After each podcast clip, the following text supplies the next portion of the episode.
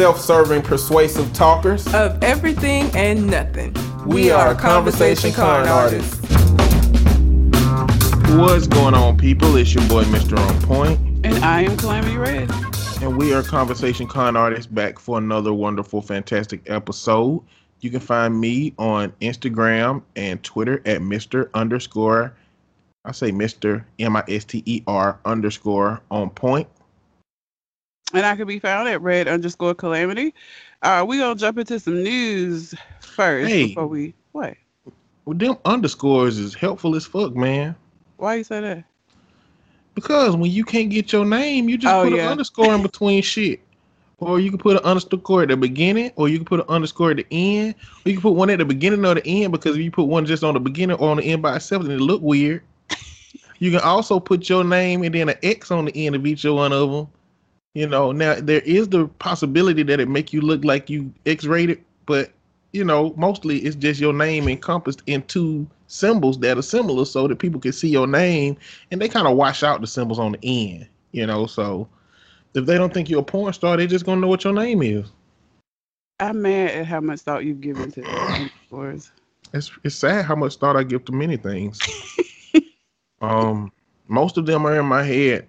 If y'all were in my head, y'all would be swimming around in a whole pond of what the fuck. It's a scary place most place, of the I'm sure. time. Yeah. It's a scary place, but it is very safe. it is scary and terrifying, but very safe. It's, right, it's, Rick. it's it's scary, like the thought of what it would be like to just like fall into the deep ocean. but you would never be in a position to fall into the deep ocean. So just just experiencing the depth of what that means is the scary part, but you're safe because you're on the shore thinking it. That's my brain. okay, Rick. You sound very much like Rick right now. I've been watching Rick and Morty too, man. I, You- know, you when I first was like watching Rick. season four, I was like, eh, but it's actually a good season. Season four is good. I've been watching. I've got like I think maybe two or three left. Yeah, I started Um, watching it and was like, uh, this don't feel like the rest of them. But I was like, what the fuck was wrong with me? This is Rick and Yeah. Morty. This shit is good. Yep, it is good. I like second season. Yeah, it's a good season. Yeah. But yeah, Yeah. we're gonna start with news and we'll get to the letters and the Reddit uh, at the end. Let's do our rotating. Go first. Okay, so listen. I'm gonna start off with some mental health esque shit. This little motherfucker, Chad Wheeler, okay, from Seattle Seahawks. Uh Can we call I him don't- Mr. White? Mr. White. okay, I mean, Mr. White. clearly his name is Chad, so it's not like we really got to say that he was white. But I want I want to call him Mr. White. Everybody Okay. who every white person that do some bullshit, I want to call him Mr. White. All right. Well, Mr. White. Uh, Mr. White committed a horrific act of domestic violence against his girlfriend and tried to blame it on bipolar disorder. And I was livid because one, he completely did you see the statement he released? Like he 100%, but I was, you know, I have bipolar disorder and I was in a manic episode. No responsibility for the fuck shit that you did.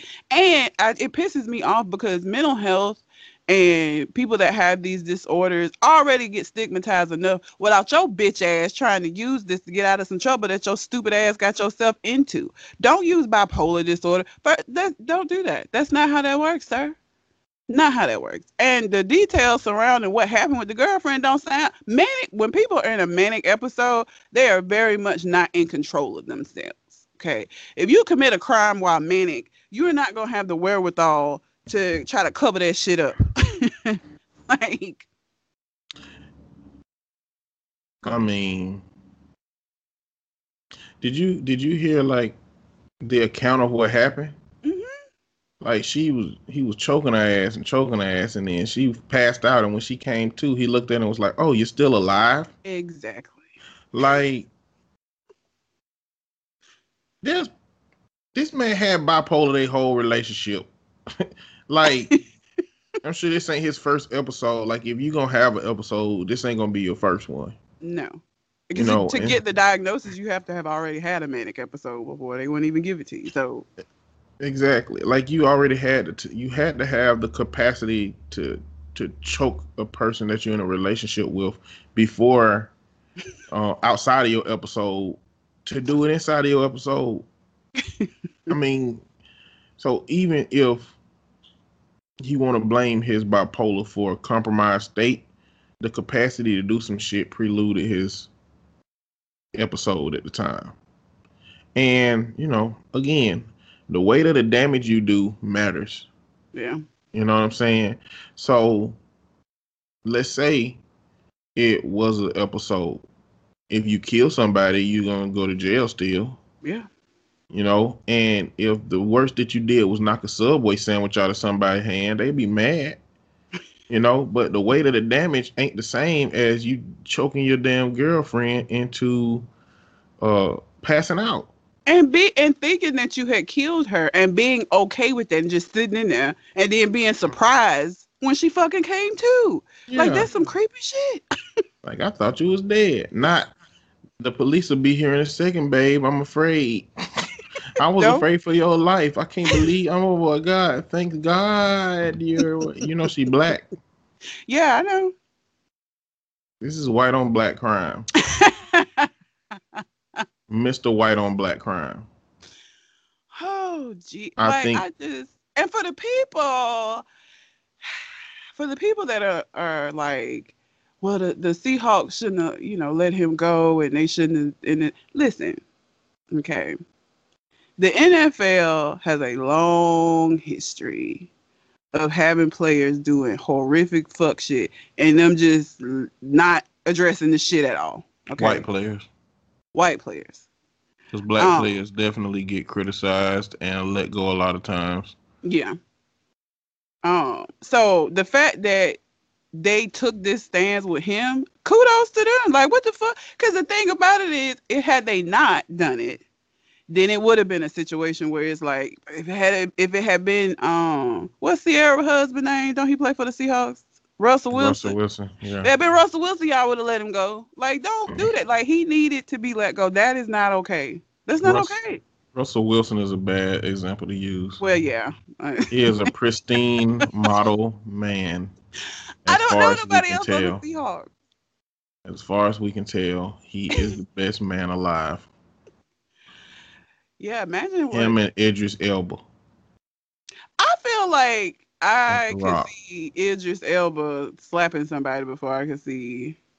Like if Idris Elba slapped somebody, I don't know that I would be as shocked because I just feel like he got that energy. I But feel like Russell Russell Wilson will slap the shit out somebody for his family and his love. yeah, but I'm saying if he just like slapped Ciara, I would be very surprised. So you can see Id- Idris Elba on some domestic violence shit. I I I I'll just say I wouldn't be surprised. Damn, that's fucked up. Y'all love Idris Elba, but you I- think he'll slap a woman in the face? I feel like I could see him doing it. He just got, you know, I don't know. Mm, he got a look. He just got a look about him. Like he looked like if you pushed him too far, he'd slap the shit out of you. That's that bullshit where y'all will accept a man that y'all believe got that shit going on, but just hope he don't slap you. That's I didn't say that. I'm saying mhm. all y'all love Idris Elba, and you are a very sensible person. So if you think that he might slap somebody, other people think he might slap somebody, and so y'all will accept this man and be like, "Well, I hope he won't slap me. he hasn't slapped he anybody. though. fine." There's no evidence that he slaps people. I'm just saying. You're saying that you're still willing to love a man that you believe will slap somebody, Has the case even though men who won't slap somebody exist that you could find. But listen, you can't always tell because Idris Elba, I might be saying he got this energy about himself, and then I get with a Russell Wilson ass nigga who slapped the shit out of me. You never know. You never know. You you never know. You you may you start dating Idris Elba, and as soon as you get to the house, he gonna introduce you to his whole Pokemon card collection, and you can be like, he ain't finna hit nobody ever. now, if you go to his house and he got listen, if you go to his house and he smokes cigars, it it ain't just smoking cigars. If he smokes cigars and he got one of them little silver things that you put the cigar in to clip the end off of it, he'll beat your ass. That's that's just what it is, okay? If he use it frequently, like if he got one for show, that's fine. But if he if he always smokes cigars and he clip it, he will put your finger in that bitch and cut the tip of your pointer finger off. That's how I feel about people that use that. I don't even know what it's called. A cigar I clip. it is a clip. I don't know. That made me laugh. I don't know. Oh, but yeah, I mean, that man will fuck you up. So, so I, I mean, I we don't even know Russell Wilson for real. We don't. Russell Wilson may have a whole. He might have one of them Fifty Shades of Grey rooms where he got the straps and the, the little table that the woman bend over and the straps on and the bedside. He might. He might be a dom for show. That like that might like I feel like he's too nice to just only be nice. Yeah. I feel like the only reason he can be so nice outside is that he got a room where he go in and whoop somebody ass with consent. he got which- out an outlet for it. Yeah, which is which with consent is not whooping somebody ass. It's providing pleasure to somebody who desired it to that degree. And so he he come out that bitch and just be amazing. But Ciara wanted it, so it's fine. I don't know, but it back to him being fired or uh, let go. You can get let go from a regular fucking job for getting arrested for some fuck shit. Like I don't know why people act like they don't rem- like they. I don't know if they forget that or like you can. It's that's not the only job that you can get let go of for doing some fuck shit and getting arrested. Like you can be let go from your regular ass job too, Tony. Like People believe that we're in the era of ruining people's lives. That's what they believe. Uh, we're in the era of people having to take accountability for the fuck shit that they do. That's how I look at it. Because you ruined your own life. He choked somebody until he thought that they were dead, and he was okay with that. What do you? What? we ruining his life? Like that's a decision he made. That's how irrational these people are. these these you ruining their life shit. I, I just don't understand why they believe they supposed to get away with some shit. Mm-mm. It's ridiculous. Shit is crazy. Like again, that the fact that he thought he had killed her and was still just chilling. You realize that he was just chilling in the house with what he thought to be a dead body and was fucking fine with it. Like you, the level of disturbing that is. Like he ain't even try to flee the scene or nothing. He was just still chilling in the house. Like, all right, well, she dead. Got to figure out what I'm gonna do with this body, I guess. You know what would be worse? But That he he knew she was alive yeah, and just left her there. and left her there, and when she woke up, tried to use that as some psychological warfare against her after she woke up. oh, like bitch, I don't care if you had died. Like, I- exactly. yeah. It's like letting her know that he don't care whether she died or not. oh my god. That's wild. That, shit is crazy. Like that it's just ridiculous. Like you gotta be careful out here. This is why I uh, play investigator. Like everybody always look at me like I'm so crazy. But listen, okay, I know that motherfuckers ain't gonna tell you everything. They're not, especially not in the beginning. And at this age that I'm at, I just I don't want to waste my time. Like I know I can find out organically at some point. Organically at some point could be two years down the fucking line though. Mm-mm. Anything I can find out up front to make my decision as to whether or not I want to continue in this, I'm gonna do that. I am. I'm sorry. It's who I am. it's gonna happen. And I feel like that has saved me a lot of time. I'm gonna read his statement. Okay. I apologize profusely. See that weird. I apologize profusely for the turmoil that I've caused to my family. Hold on, wait a minute. I'm gonna start over. okay.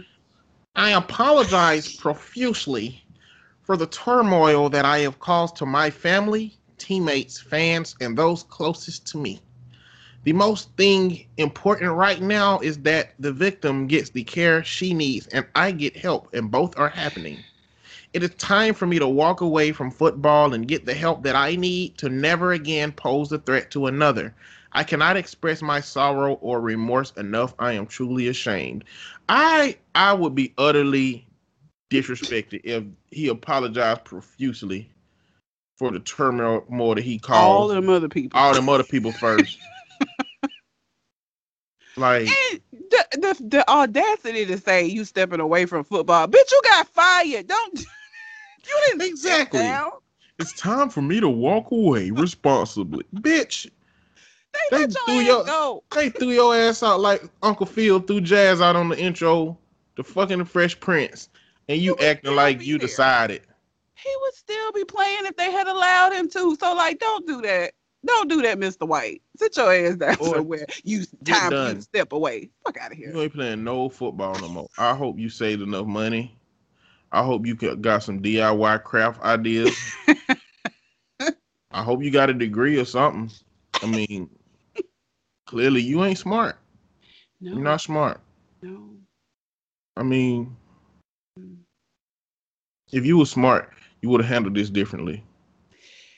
If you were smart, you would have called the police right after you thought you done choked this girl to death. At least it would have felt like, at least it would have seemed like you were, you know, trying to recover from an episode. And even the fact that your apology led with everybody besides the person that you physically choked out. She should have been number one on the like if I kick somebody in the balls, it's real disrespectful for me to go around and be like, to all the people that were present when I kicked him in the balls, I want to just say I'm sorry for what I put you through. His balls were the one that got kicked. Like, how are you gonna apologize? what turmoil? What turmoil have you put them through that outweighs her being choked out?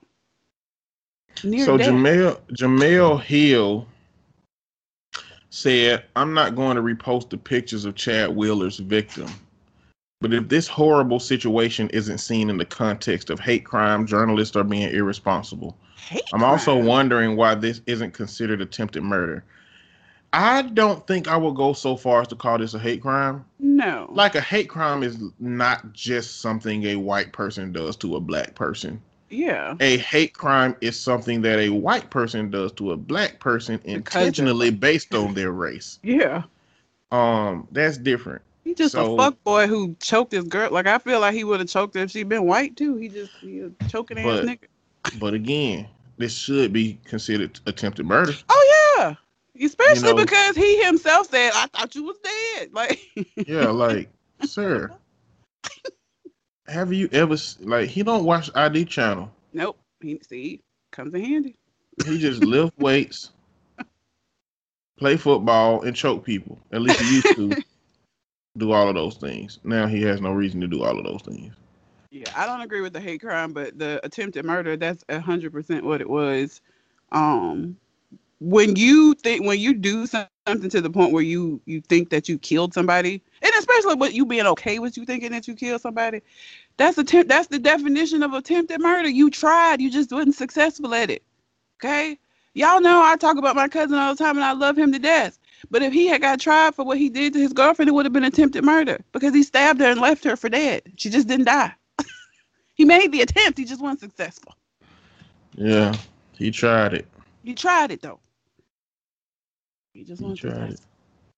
But yeah, I just I had to talk about that just because I keep seeing like people being stupid about it. It's like he would have got fired from any job for doing this shit. He could well could have gotten fired from any job for doing this shit, and he should have been let go. And I don't like the fact that he be blaming his mental illness because it ain't got shit to do with nothing. Yeah. Uh, fuck you, Mr. White. Uh, you can do you can do all your stories and whatever because I've got some that overlap with you. Let's just do all your stories and then we'll go to mine. Um, so we've had a couple of deaths um since the last time that we recorded, and on point. the older somebody is, the more on point is like they died. Okay. Yeah, I mean, Cicely Tyson passed away. She's nine. She was ninety six years old. She led a Um, beautiful life. She did. Larry King, eighty seven. He led uh, a wonderful life. Hank Aaron died. I don't remember how old he was, but it was up there. Mm-hmm. And He was old. it's still unfortunate. And here's why. Large part of why. Especially with like Cicely Tyson. Um we don't I've said this before when we've had people die that that are from that school of um acting or whatever. Like we don't have who we got? Who what actors or actresses that we have now like are going to be as iconic as Cicely Tyson. Like who's doing shit now that when they get to be 96 the world is going to be like, "Oh my god, you know, such and such." Like we don't have nobody replacing these amazing people. Like we don't have that level of talent. I don't feel. Um I just that's what makes it sad. You know, I know she was 96 and I the fucked up thing is though the day before she died, the day before she died, I was having a conversation with somebody and I was talking about how Cicely Tyson, specifically Cicely Tyson and Betty White still out here working and they they gonna be working until they can't work no more. And then the fucking next day she died. And I was like, You did this, huh? I did not That's what you're say- admitting to, right? not that is not You I- are admitting to taking Cicely Tyson out. The Bible says that there is power in the tongue. Shut your ass up. You don't even believe in that. I believe No. there's power in the tongue, Okay, but I didn't kill Cicely Tyson. specifically for sexual related acts, I fucking hate you. not the hypothetical power in the tongue shit. I mean, except for affirmations. Okay, yeah, I'm a therapist. affirmations are the tongue. That's powerful, you know. Uh, but apparently, red can kill Cicely Tyson. No, because Betty White is still fine. Jesus, don't take Betty White, please. But what if your power was only to kill Cicely Tyson? Why would that be? That's a very specific ass power. I, I, you will never know because now you've used your power and the only way that it works, and you kill Cicely Tyson. Listen, And if when black people was supposed to get uh powers in December, if that's the power I got, I'm I want a return. I need a do over. That's a stupid ass power. I don't I know what mine that. is. I need to read off everybody that's 96 years old to see which one gonna die next. Yeah. Listen, damn, how we had turn fucking sad shit to laughter. We're horrible. We're therapists. I'm not done. I'm not done either. I'm not done. Cicely Tyson is iconic because she had to exist at a time where she had to be a pioneer for shit. Yeah. She had to be. Actors don't have to be pioneers for shit these days, except maybe LGBT shit. You know, like But even her People work, coming her out, like uh Ellen Page. yeah, What? That's an. I it's don't Eric. Her, now. I think I don't know his it's Eric. I think It's I Eric Page, Ellen so- Eric. Yeah, Eric Page. Ellen Page transitioned to Eric Page. She's a pioneer of sorts, uh, but it's not going to look iconic but I mean, as even as race because like Yeah. whole our whole society was enveloped in the hatred for a people, and you got people like Cicely Tyson and Harry Belafonte who came out here and said, "Hey, I'm finna be seductive with these white women on film, and ain't no cracker gonna do nothing to me." and you know what? This nigga in his 90s ain't a cracker did nothing to him. okay, that he had that energy, like he had that balance energy. He had that white people love me energy. I know where the balance is energy, and they can't touch me, you know. But the reality is, she was 96, and I guess the problem for me is that all of these people want everybody that's 96 to get two years away from 2020 just so they can feel like they didn't die because 2020 still out here bullshitting. People are calling 2021 this extension to 2020 because it's the thirteenth month of 2020 because it's been bullshit. It's been nothing. It's been reds, insurrections and shit. Like January 2021 has been fuck shit. It has been terrible. I don't know what could top COVID. True. Don't say that, because then it's they gonna it's gonna be another strain of, or it's gonna mutate and become. Don't say that. Don't say that. Well, that's my power. I got it out the way. Don't tempt the universe. Oh, Um, but even Titans gonna show up in this motherfucker. you know, ass. You don't see. You don't watch Attack on Titan. No, but that sounds terrible. And if it happens, I'm gonna blame you. Would you like Attack on Titan? I don't know. I, I, I've been watching anime here. I'm trying to think of Uh. an anime that you might like. At this point, Death Um, Note. I like Death Note. I like One Punch Man. Attack on Titan is dark. You might like that shit. Yeah. You might like that shit. oh, I want you to start watching Attack on Titan Attack on Titan. Where is where can I watch it? on Hulu. Okay, I have Hulu. I have Hulu without the um ads. If you watch the first ten episodes and don't like it, then let it go. Okay. How long are the episodes? They like 20, 20 Oh, yeah, yeah, yeah. minutes, and you know, not long. Okay. Um, uh, but But it is twenty four episodes every season. So okay. But if that that's good, if it's a good show, if it's not a good show, it's Yeah. ass. Just depends. another another thing. Also, Larry King has a very good Breakfast Club interview talking about his life. If you're interested Mhm. in watching that, I really that was one of my top interviews. That one and Dick Gregory was some of my top interviews on the Breakfast Club. So Larry King was cool. I never watched none of his interviews, no shit, but he got some good clips, yeah. you know, coming from his interviews. And and Hank Aaron, y'all know Hank Aaron took the vaccine before he died, and so he was old as fuck. All right, I'm just tired of people creating these false comparisons to things like if Cicely Tyson ate a fucking can of ravioli before she died, motherfuckers gonna be talking about some that ravioli will get your ass. Know, she was 96. She have you, do you know about superstitious pigeons? What? You know, did you know do you know that pigeons are very superstitious? oh, you know what? I think I have heard that before. That Yeah, they so- won't. Yeah. So pigeons connect whatever happened previous to this, something positive happened to them, to a behavior that they performed before it. So if a pigeon spin a circle and somebody drop breadcrumbs down, pigeon just gonna keep spinning circles. because pigeon they superstitious enough to believe that my circle got me this breadcrumb. Like that's how quickly their brain pairs external stimuli with their internal behaviors. Like people do that shit with people that die. Like even the people who be like, people die in threes.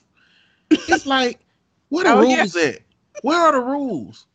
And what about and why is it only three famous people? It's like unfamous people die all the time. Why don't you pair them by why don't you look up everybody that died and put three people in their own pair? It'd be like, you know, when three people you know because you read an article die, it's like, yep, people always die in pair. And can it is it uh, should they be paired by category? Like, shouldn't athletes have their own? And maybe athletes should have their own little subcategory. Yeah, baseball players die in threes. Motherfuckers literally just be like, when three people that they know personally die, did they say people die? Like that's some of that superstitious bullshit. Like there's nothing that that makes sense about that. You know, and the same superstition where it be like, but this superstition with Hank Aaron is rooted in the fact that a lot of people were skeptical about the vaccine anyway, and he happened to be black, Oh yeah. and he just happened to die after he took the vaccine. So it was like, um, no vaccine black Twitter just went off about it. they was looking for it. like the people that feel that way they were they were already anybody that died who had taken the vaccine they were gonna jump on that because they already believe that it's a conspiracy to kill off black people like it's back to tuskegee and shit so they uh, were just looking for hank aaron just happened to be the one they was already looking for that shit And listen, the reality is that the elderly population are the most vulnerable for death to COVID. But coincidentally, they are also the most vulnerable to death because we only get a little bit of time in this motherfucker, and they are on they walking the tightrope of life as it is. You know what I'm saying? We only supposed to get what between 65 and 72 years average. You know, if you above 75, you you gonna die. So the reality is, every older person up in their years that's taking the vaccine, some of them are gonna die in a week because it's their fucking time. It don't got shit to do with no vaccine. Okay? And if it have shit to do with the vaccine, evidence shows that it's in such small amounts that we can't even quantify it for real. I mean, but whatever, that's my spiel. Old people die. I'm sorry to sound so morbid, y'all. I got a grandmama who done bought her own casket already. Who done bought her own goddamn flower arrangements for her casket. Like, imagine being the kind of person so comfortable with death that you shop through Sam's Club, which they sell caskets, and buy your casket. and imagine that you going through flower bouquets because you want to know you want to be in control of what flowers people see on your grave. Like my granny don't give a fuck. She said she ain't got time for this shit. She gonna make sure it's right. exactly. She said, I don't want no fighting between y'all. I'm gonna buy all my own shit. Cause my sister would be tripping. Because her and my daddy don't get along. My grandmama already knew I got to take control of this shit. Otherwise, we gonna have problems. Yeah. Um, Little Nas X is our best-selling author. Of course. It's Um, Lil Nas X. He's he- harmless. he wrote a children's book. He wrote a children's book.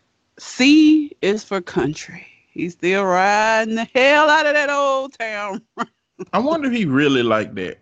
I wonder if he really liked that, or if he like played with some shit and it came out to be a big win, and he just kind of dived into the role, or if he always really been on that country shit. I don't know, but the story fall. It's like it's the story of a young cowboy, and so it, it's one of those alphabet books like A is for this and that, and the, the name of the pony, his horse, is Panini. his second song that was released. I, I'm not mad at Nas. Listen, here's the thing.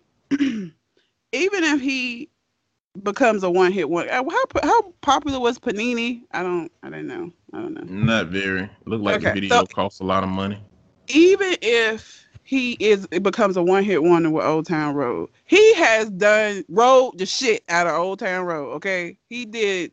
He had a Levi's was it Levi's deal for some jeans. he got this book with the whole cowboy shit. If you're gonna be a one hit wonder, I say get all the shit you can get out of there, and that's what he's doing. So I ain't mad at him. Go ahead, Nas, do what you do. You know, for kids to have loved Old Town Road so much, that second verse was super trash.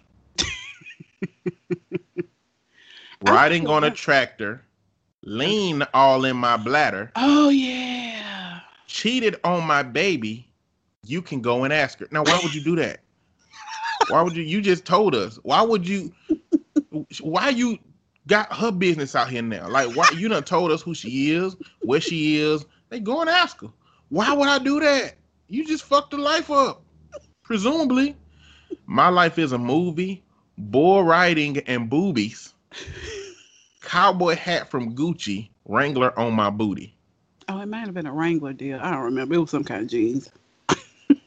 That I mean, it, but kids don't He could have done better. Kids don't need it to make sense. At least he said baby instead of lady. At least he was living in he wasn't living in his truth at that point, but he was he was about to be there. It's like Sam Smith. Sam Smith songs. If you go back and listen to Sam Smith songs before he finally was like he was gay, they are genderless. Like he could have been talking about a dude. like stay with me. He could have been talking about a dude. Like it's nothing in the song that directly points to it was a woman, other than we assume that because he was a man. so, you know, on TikTok they stitch videos together, right? That means that they put a part of one person's TikTok and then they respond to it. Mm-hmm. they showed this video of it of somebody with some stockings on their legs, and then um, it zoomed the camera up, and it's the dude, hmm and then the dude who responded to it was just staring at the camera. He was like, "Fuck, I already got the boner." like he just standing there like biting his nails, like, "Fuck, I already got the boner." I feel like that will. I feel like that will. You know, not just straight men, but straight men that are you know misogynist or whatever, red pill men. Y'all can look that shit up. It's dumb shit. Um, when they enjoy Sam Smith music and then find out that you know he was rapping or singing about men, it's like, oh, I already envisioned that he was singing about women. Probably already played it while you had a woman over. Exactly. like, yeah. Uh, if you go back and listen to Sam Sister, like it's not. He doesn't. It's no gender. Like you, he could be talking about a dude, and it makes sense. Like, um, and I wonder how how much of a struggle that was for people once he uh came out. me, I mean, me too. It's not a struggle for me, but like when he be like, "Can I lay by your side?" I'm thinking it's a lady. You know what I'm saying? And in my head, when I imagine, when I visualize the lyrics, you're like, okay, default in our society. Sam Smith by a nice young white Italian lady. You know, long hair, some shit. But you know what?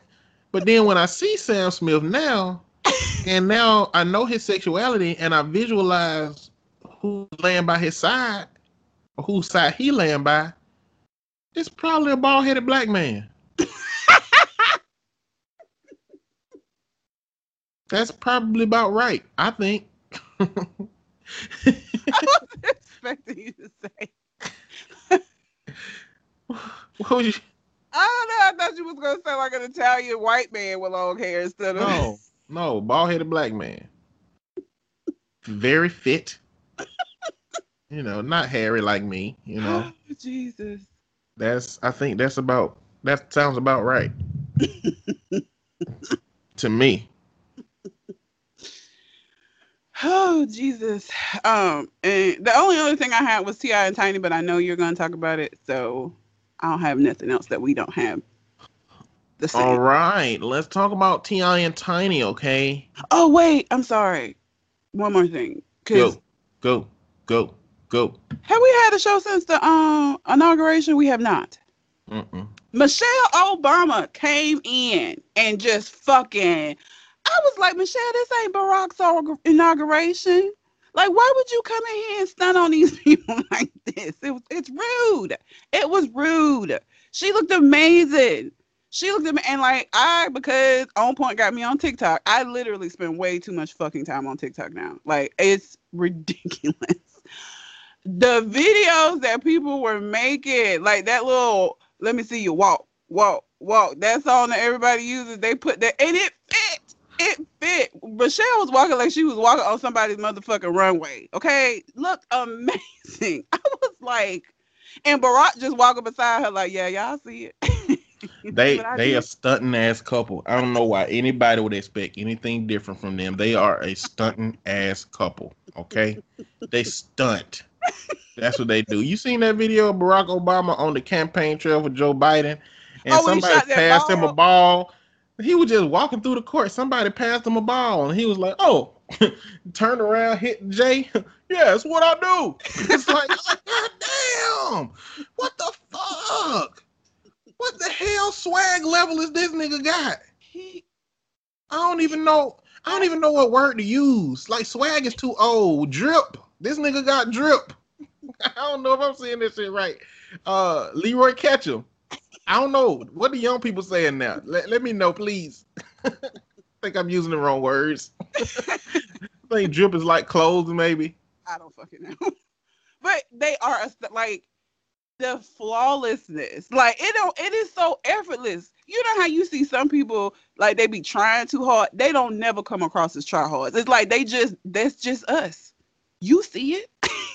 we just this. This just what it is. like I saw them walking and I was like, y'all did not have to fucking do this. Y'all did it. You did it. y'all could have toned it down a little bit. Damn.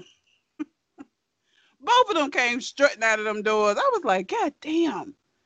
The class and the swag or drip or whatever. Like it's I Mhm. just I, how can they do that? Like how can that much be in one body? and be that effortless. Like I when I saw that video of him hitting that that shot, and he was he's so smooth with it. He just walked off like that's what I do. Exactly. I was like, this motherfucker, man. I just want to know what they talk like, man. I just really want to know what they talk like in their relationship. I know they get on camera and they be all motherfucking professional and shit, but I, I just feel like he'd be like Michelle, you you're stunting on them hoes, huh? Like, I just want to believe that's that's how they talk.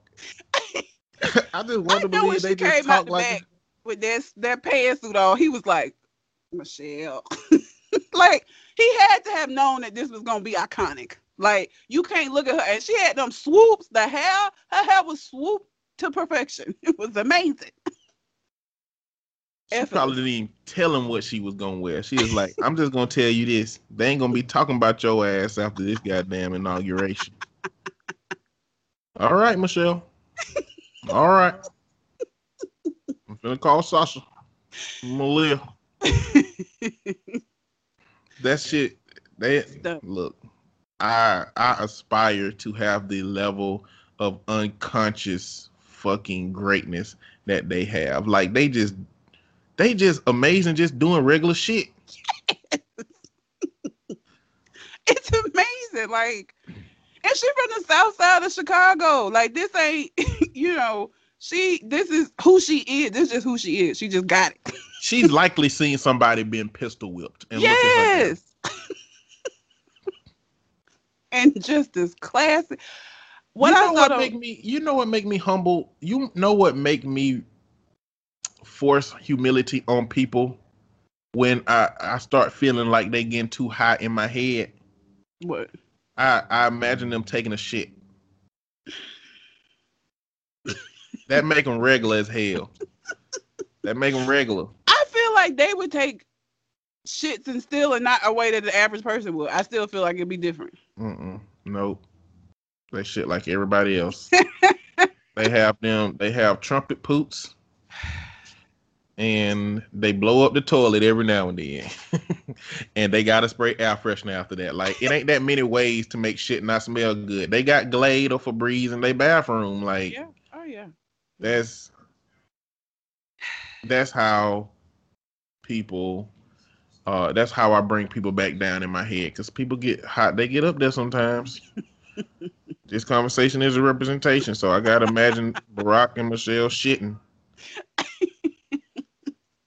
Look, they everybody looked nice at the inauguration. I just feel bad I cause I, they stole the show. Like all of the women had on like the um, monochromatic looks where they had the one color and some kind of you know purple or blue, and Michelle just came out there and was like, "Forget them other hoes, y'all.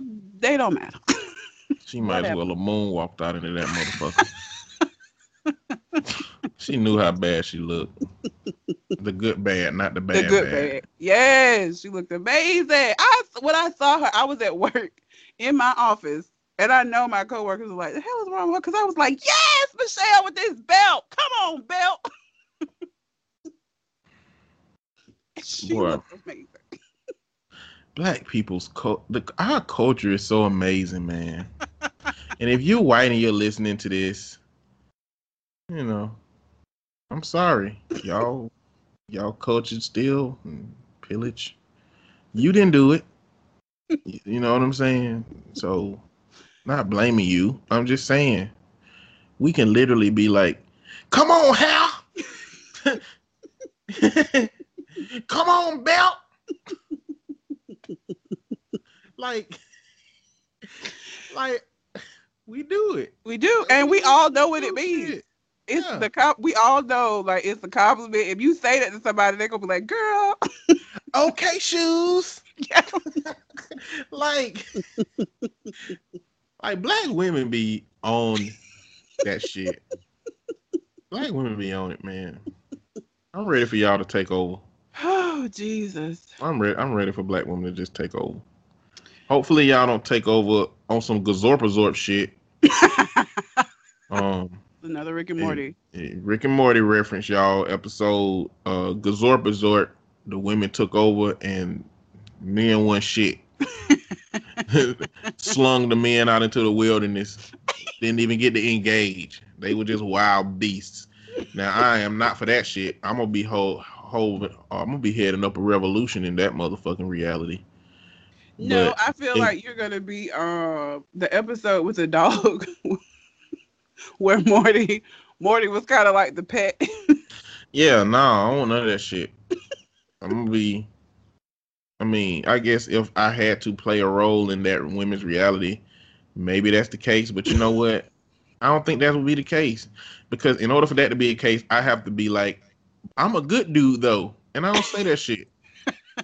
I, I prove I prove my worth by being what I'm worth, and if people see it, they do. If they don't, then they they can believe I'm trash with the rest of the niggas because it's so many niggas that's trash that I just have to be a part of the trash niggas. I understand that. I accept that role, but if it turned into, I I feel like I feel like white people, white women would make the world Gazorpazorp. I think black women have been so caring and concerning for people Oh, yeah. that they would just make shit better for everybody. Yeah. With 'Cause an it was, black weren't- women and black men. Were they And I feel, but I feel like there's a lot of black men that probably need to be executed. Were the Gazorpers of women Men white? in general. I can't remember. Did, They were they white? Fucking different color people. They was Oh, okay. purple and green and you know. Okay. I hadn't watched that episode in a while. So they were colored, but you know they all had white voices. okay. Maybe that's what was confusing me. Yeah. But yeah, okay. I just had to mention the inauguration and mention Michelle because I, she just deserved a mention. I'm sorry. It's fucking amazing. She did. I want a coat. did. I want a maroon fucking overcoat now. She did. She did. She deserved that. um. All right. T.I. Uh, and Tiny. So why are people so surprised by this? At the end there's somebody named Sabrina Peterson who alleged that T.I. put a gun to her head some years back. All right, and uh, Sabrina Pe- Peterson is at the forefront of alleging that T.I. and Tiny were uh, sex trafficking and drugging and seducing minors. And I mean, this is this is kind of big because T.I. kind of paint himself as like that hood wise guy, hmm and you know the show has really painted them as just like a a, a good hood family couple. Hood hood family. But yeah. Um, but the the allegations that came out, you know, are just allegations. But they were supplemented with a whole bunch of people coming out as victims hmm to T.I. and Tiny's fucking sexual minor seducing shenanigans. So Tiny kind of responded. Tiny was like, uh and apparently it's a picture of T.I. with Sabrina's two sons saying that, you know, oh, we were good enough to, you know, he was good enough to watch your kids or some shit like that. That But for all we know, it started off as a good relationship and ended as T.I. putting a gun at his woman's head. you Yeah. know, we don't know. And, and and you know what? His rap history don't help this case at all no. because he raps about sex and people. He raps about drugs. He raps about partying. He like all of this stuff is in his raps. He raps about having guns, and he even served a charge for guns. He sure served did. time for a gun charge. So it's like this is a moment where your career and the rap and the music that you had really conflicts with what you're trying to paint the reality as. Like it sounds like this might be something that you have access to. And Tiny personally to me looked like somebody who would be a part of that shit. Hell yeah. Like Tiny and T.I.'s relationship is so dysfunctional. And I could 100% see her going along with some fuck shit for him. 100%. Their entire relationship has been, you know, full of fuck shit. so, like, yeah, I can 100% her, see her going along with this to keep him happy. Um, And, and justifying it with herself some kind of way. and let's face it, T.I. ain't no damn R. Kelly. No. Okay. Maybe to hood niggas, he's R. Kelly. I mean, he got a really healthy uh catalog, but he ain't he ain't no R. Kelly.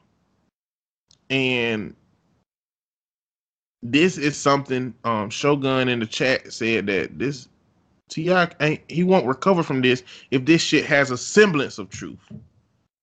Yeah. Um, but um, Peterson. Um, so it says while Tiny's receipts of them all being cordial just two years ago seemed to quell all the speculation. Peterson came back with a lot of receipts. Um, it's this one woman who spoke out saying that she came to a party with another woman who she thought was dead, and T.I. had the bodyguard get off the bed and drag, and they basically carried her to the bathtub and left in there.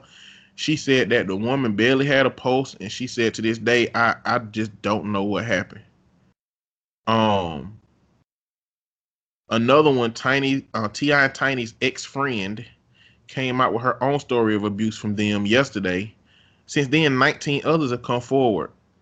And it's just so many different posts. I mean, literally just Google T.I. and Tiny, and it's like the all of these different people are coming up talking about their experience with T.I. and Tiny. So it's hard not to believe that this shit is going on. I mean, does does Peterson have enough money to pay all these people just to make T.I. them look bad, or is it more likely that these people's real stories are coming out about T.I. and Tiny? Yeah. You know, And before anybody say, because I know this always happens when with these fucking cases, before anybody says, why didn't they say something before? It is a lot easier for people to come forward when somebody else has been the first. And once they see what the response is to that first person. Um, it's a difficult thing, especially when it is somebody famous, somebody not only just famous, but like t- with T.I.'s track record, you know, it's a lot harder. So yeah, it when somebody comes out, when one person comes out, this is why it has that domino effect because it makes the other people more comfortable with telling their story because they not by themselves. They not alone. They know somebody else had a similar experience and they tell they talking about it. So they feel like, you know, they have that um working in their favor. So that's why. Because I know people are always like, well, they if it happened, why they wouldn't say it when it happened? Because it's not how it works. that's not how it works. You can't fucking get away with the bullshit, bro. It's so it's crazy how many people are living the Scooby Doo life. The Scooby. Oh, the Yeah, they pull the doing all this off. bullshit and pull the mask off. Be like, oh, it was T.I. the whole time. like, who suspected this? It was Bill Cosby the whole time. It was Harvey Weinstein the whole time. Like, these motherfuckers is really covering up their bullshit with the persona of somebody that's just a, a good businessman or a decent person, and they out here fucking people over like legit.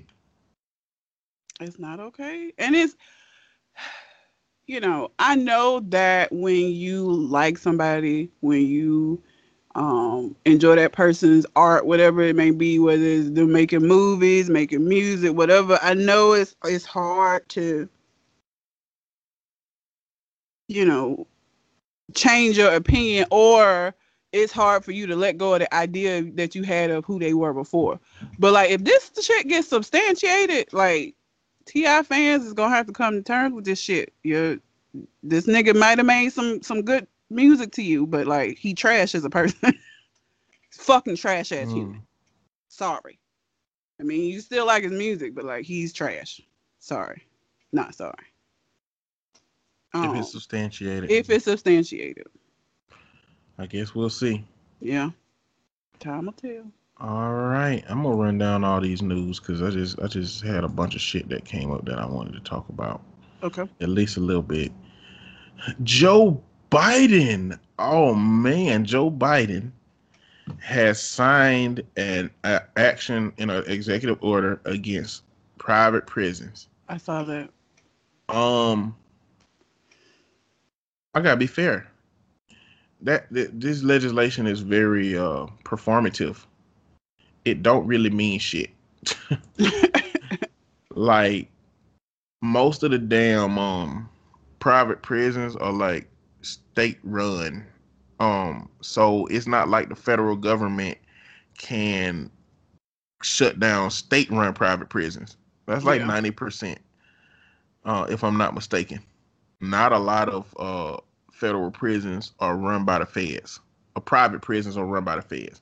So executive orders that he create only impact shit on the federal level. It don't impact shit on the state level. It's only so much shit that the federal government can do to override state laws. Now, there's a lot of le- there's a lot of fucking passing and shit in Congress and the House that got to happen for federal legislation to impact states at large. Um, but performative as it is, it's a good move because it executive orders I think are meant to be a forecast of what they are trying to work on. Yeah. At the at you know, on the surface, on the surface they just you know trying to figure out how to, you know, impact legislation that's going to be lasting. But they have to let the people who voted for them know that this is some shit I'm gonna focus on.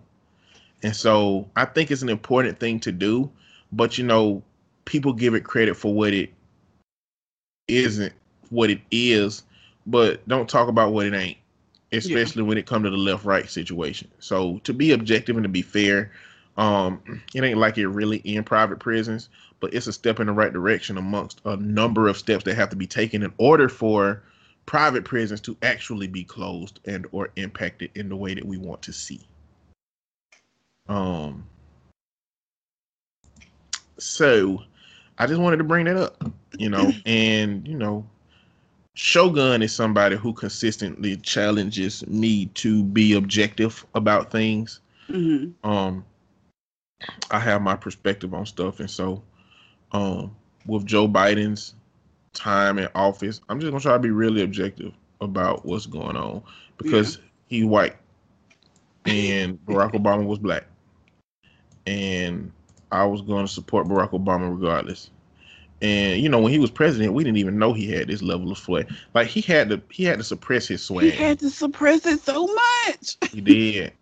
Like there's they got a, upset uh, for him wearing a fucking tan suit on fucking Easter. Like, So there's this show, there's this animated I watched called the uh the Daily Life of the Immortal King, and it's Mhm. basically a an immortal who was born to these parents who, and I guess he's born over and over again. I don't know how it worked for real, but he was born to these parents, and he walked, he came out the womb walking and just doing everything, and his parents found out that he had this level of power that is immeasurable, and so they had to put this spell on the back of his neck when he was growing to limit his power. And literally, his daily life is limiting his power so much that he seemed regular.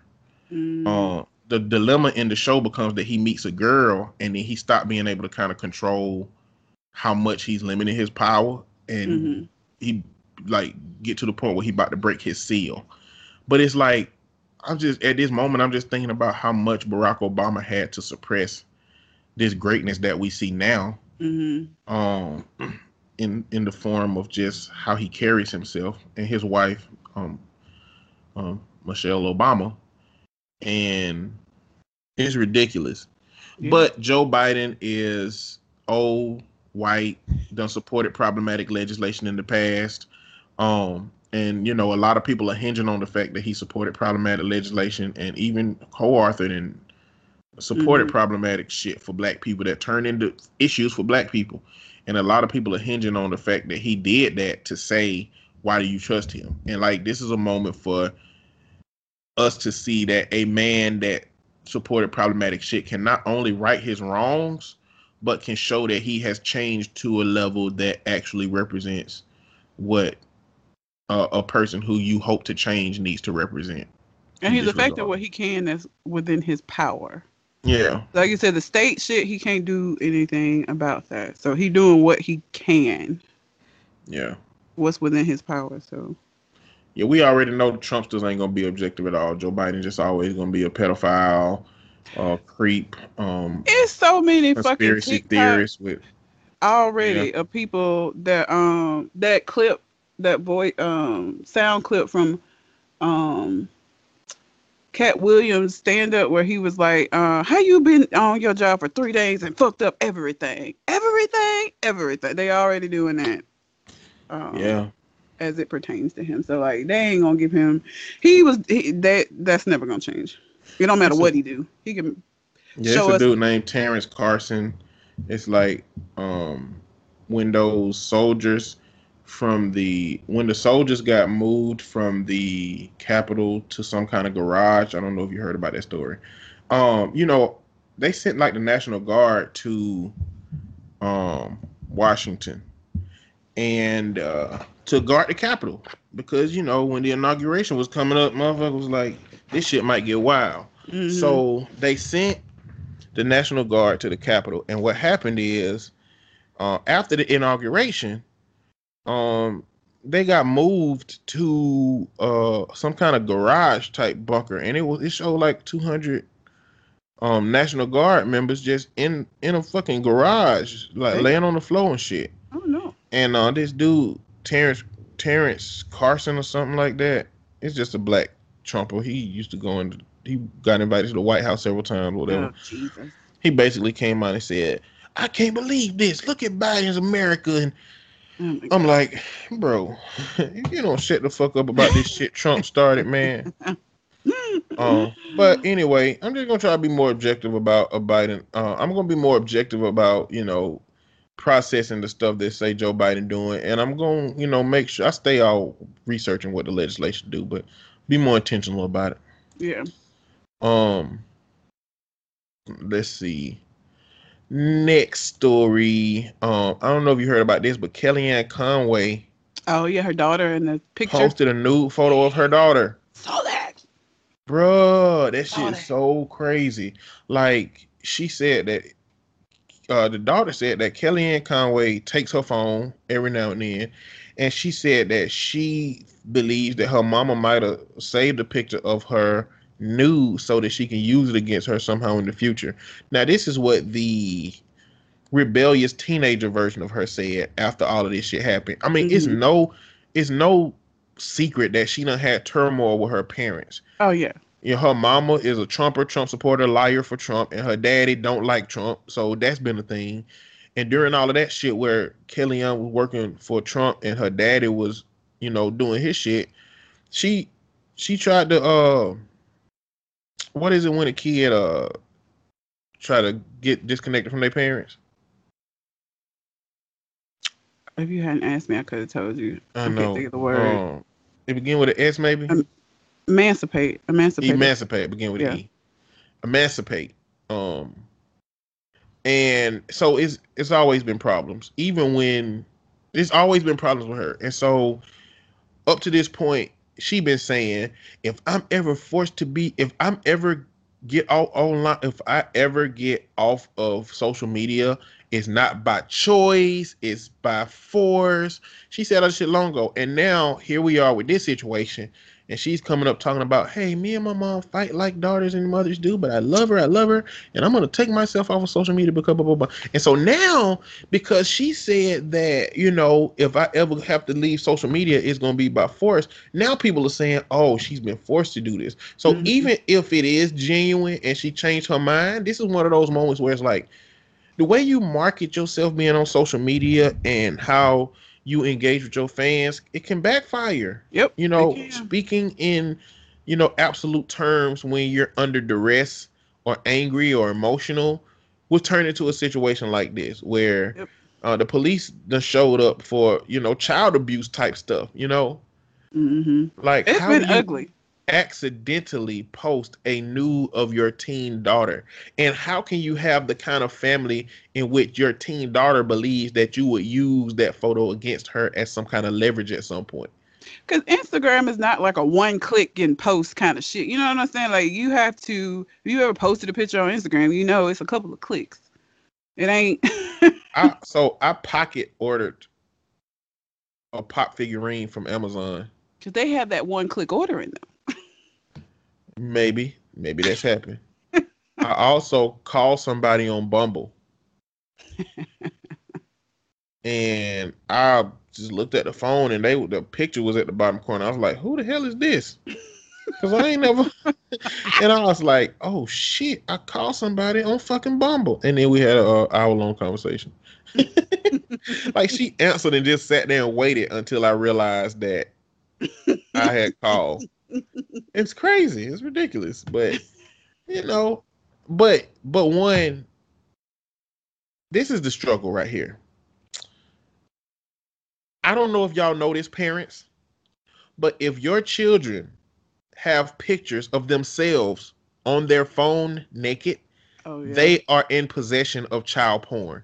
Yep. The and they laws get charged don't have- yes, the law don't have no carve outs. You can't have pictures of children on your phone, even if it's you. So even if your child lift their legs up and check their vagina or they balls and got pictures of that shit, that is child porn. Okay, even Mhm. if they're doing something responsible with their nudity, it is in possession of child porn. So. Kellyanne Conway having a naked picture of her daughter on her phone is a fucking crime. It is. She is in possession of child porn. Frankly, her daughter was in possession of child porn as well. You know, but adults, parents, let y'all's children know to. I know kids try to get into this world of adults where they send news and stuff to each other and they have news on their phone. Listen, hopefully you're raising kids that are responsible enough to not put their bodies out there like that as Yep, children. You don't have no control over it once that shit is gone off your phone into the next. There ain't no control over that. But in the event that you don't have children that responsible and the people around them are not responsible enough to keep from sending that stuff, you need to make sure your child knows that if they have any naked pictures of themselves or any other person under 18 on their phone, that that shit need to constantly be deleted. Don't have it in your gallery. Don't have it in one of them secret piano galleries. Just leave it leave it where it, it need to be in your brain if you have to have it. That's it. What kind of whack ass mama have a picture of your daughter that you try to use as fucking leverage or blackmail anyway? Like what the fuck? Why um, would you do that? kind of mama that been supporting Trump's bullshit through lies. I mean, come on, man. This is True. See, she don't know what her daughter gonna become, but that's still gonna be holding child porn. Yep, So- it is. It's not okay. Don't do that shit. No. Do not. All right, let's go next. Um, there's a picture of a, a black Capitol rioter because you know it was some black sprinkles in the It Capitol. sprinkle here and there. His name is Emmanuel Jackson. He was uh, caught on video with a bunch of white people. It's a black ass name too. Yeah, and he was 20 years old, man. He had a metal bat and he was running into that bitch. The only thing I want to say about this is that all the white people who went there got released and he got his bail denied. It's not funny, but it's like, Emmanuel, what you thought was gonna happen? Like you not one of them. Exactly. not sorry. You're you are black. You know, you ain't getting no damn pardon from Trump. All right. Um. And so that's all I wanted to say about that. But speaking of the pardons, Man, whatever. um, Trump pardoned Kodak Black and Lil Wayne. Now I don't know what kind of strategy this was for Trump. I don't know what kind of strategy. I mean, we know what kind of strategy it potentially was for Lil Wayne. It seemed like the kind of strategy where you know I'm gonna cozy up to Trump because I know I got these charges and I'm gonna get out of jail. He gonna send me a um a pardon, and that shit happened, man. Mhm. Um, I don't know what Trump gets out of it though, because man, Trump. like, but this to me, this is indicative of how little he thinks of black people. Like, if you think that pardoning these two rappers from some bullshit that they both did that they shouldn't have fucking did. Is gonna be the thing that make people be like, you know what? Trump is all right. He pardoned Lil Wayne and Kodak Black. Like, But you know what? Fuck the pardons. Fuck the Lil Wayne and the the Kodak Black. I really just brought this up to say that Joe Exotic from Tiger oh, he didn't get one. not only did he not get one, he ordered a limo to the jail thinking that he was going to get one. Joe, Joe, no. You had not heard that? this man ordered a limo to the jail because he was confident that he was going to get pardoned by Trump, and he did not get a pardon. Joe, no. Come on now. you play you you overplayed that hand, baby. And ain't no president ever again going to consider this shit. You doing your time, brother. You doing your time, and it's unfortunately that you're a part of a group of people that age like bananas. but you, um, you'll get out. You'll get out and you'll look like George Burns when you do. For those of you who don't know George Burns, he was about 100 years old when I was a kid. so if you're in the 36 years old club, then you know who George Burns is. If you don't, then just think of the oldest, most wrinkly up ass person that you know and imagine imagine them with a mullet and a, a earring in their eyelid and they play with tigers and play with meats. he overplayed that hand, boy. Woo. You played yourself. uh, DJ Khaled voice. you played yourself. I don't know how he sound for real. you know, every time I think about DJ Khaled, I think about the bad guy from Kazam. you remember him? Yes. And I can never forget him because in the, when he got into the car with Shaq the genie, he offered him a goat eyeball, and he ate it. And I was like, "Oh my fucking god! who do this? Who got who who makes sure the limo is stocked with goat eyeballs?" Somebody that like goat eyeballs, I guess. Jesus, but, but when I think about DJ Khaled, I think about that dude because they built the same way. Yeah, they got like a humpback type thing going on, I think. Anyway, um, let me see. Not that many. Uh, okay. All right. I don't like Wendy Williams. Okay. okay. Um, I just don't. She is very, very precise with her messiness, and Mhm. she seemed to be messy to keep attention on herself or something. And what came out this week from her was that she said that her she hooked up with Method Man in the past. Um, and she was like, you know, back in the coke days, like, it, it, and it's so casual for her to just mention that the days when she was doing coke and shit.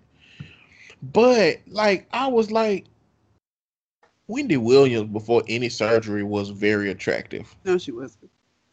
huh? No, she wasn't. Yes, she was. No, she wasn't. I've seen the picture. She looked all right. She looked much better compared to now, but like very attractive as pushing. She was, she was very attractive for the time. She looked like she could have been a fucking, uh, clearly, cause T-Boz left eye Chilli ain't attractive for the day back then. You know what I'm saying? Like, it, attractive today is different. At the time that she was the attractive she was, she was the attractive she should have been for the times. Is what I'm saying, right? Before the surgery, like she got a interview where she talking about Biggie. She was attractive for back then, definitely. If you bring like if you bought Aaliyah to now, she just a fucking hood rat. Mean, You know, I mean that's just the reality. Just it's a different level of pretty and attractive today. it ain't. It's a fake level of pretty. Like it's but but it's different. Yeah, it's still very different. You know what I'm saying? It's It's still different. like old Brandy and old Monica, bring them motherfuckers to today. That shit don't work for no teenagers. You know what I'm saying? That it don't work. So I'm saying go back in time to when Method Man probably hooked up with her with her status. I Well- refuse to accept because Method Man is fine as fuck. He was fine then. He's See, fine okay, now. so it's personal for you. You Yes, bullshitting it because it's personal. And I just refuse to accept it. Sorry, Wendy. Listen, Wendy, Wendy look as close as you can be alive to a skeleton to me. like her, you can see too far in her nose just when you looking straight at her. Like she don't even got to look up.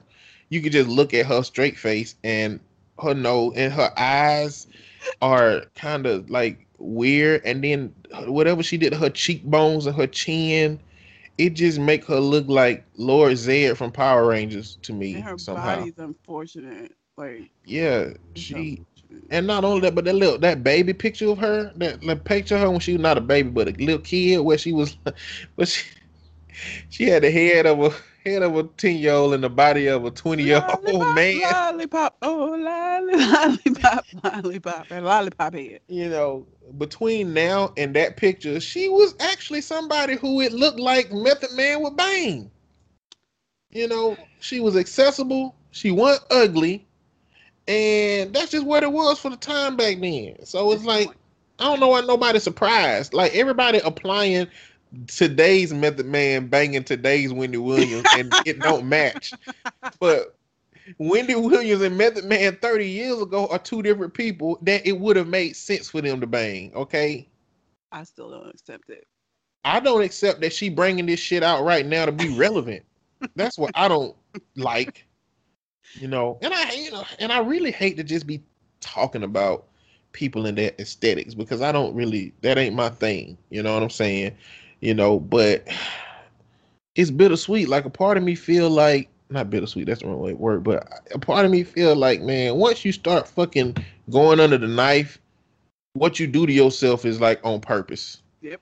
And it's like it's it's just hard not to create some commentary based on what you've done to yourself when you could have avoided doing that or not done it and whatnot. So whatever.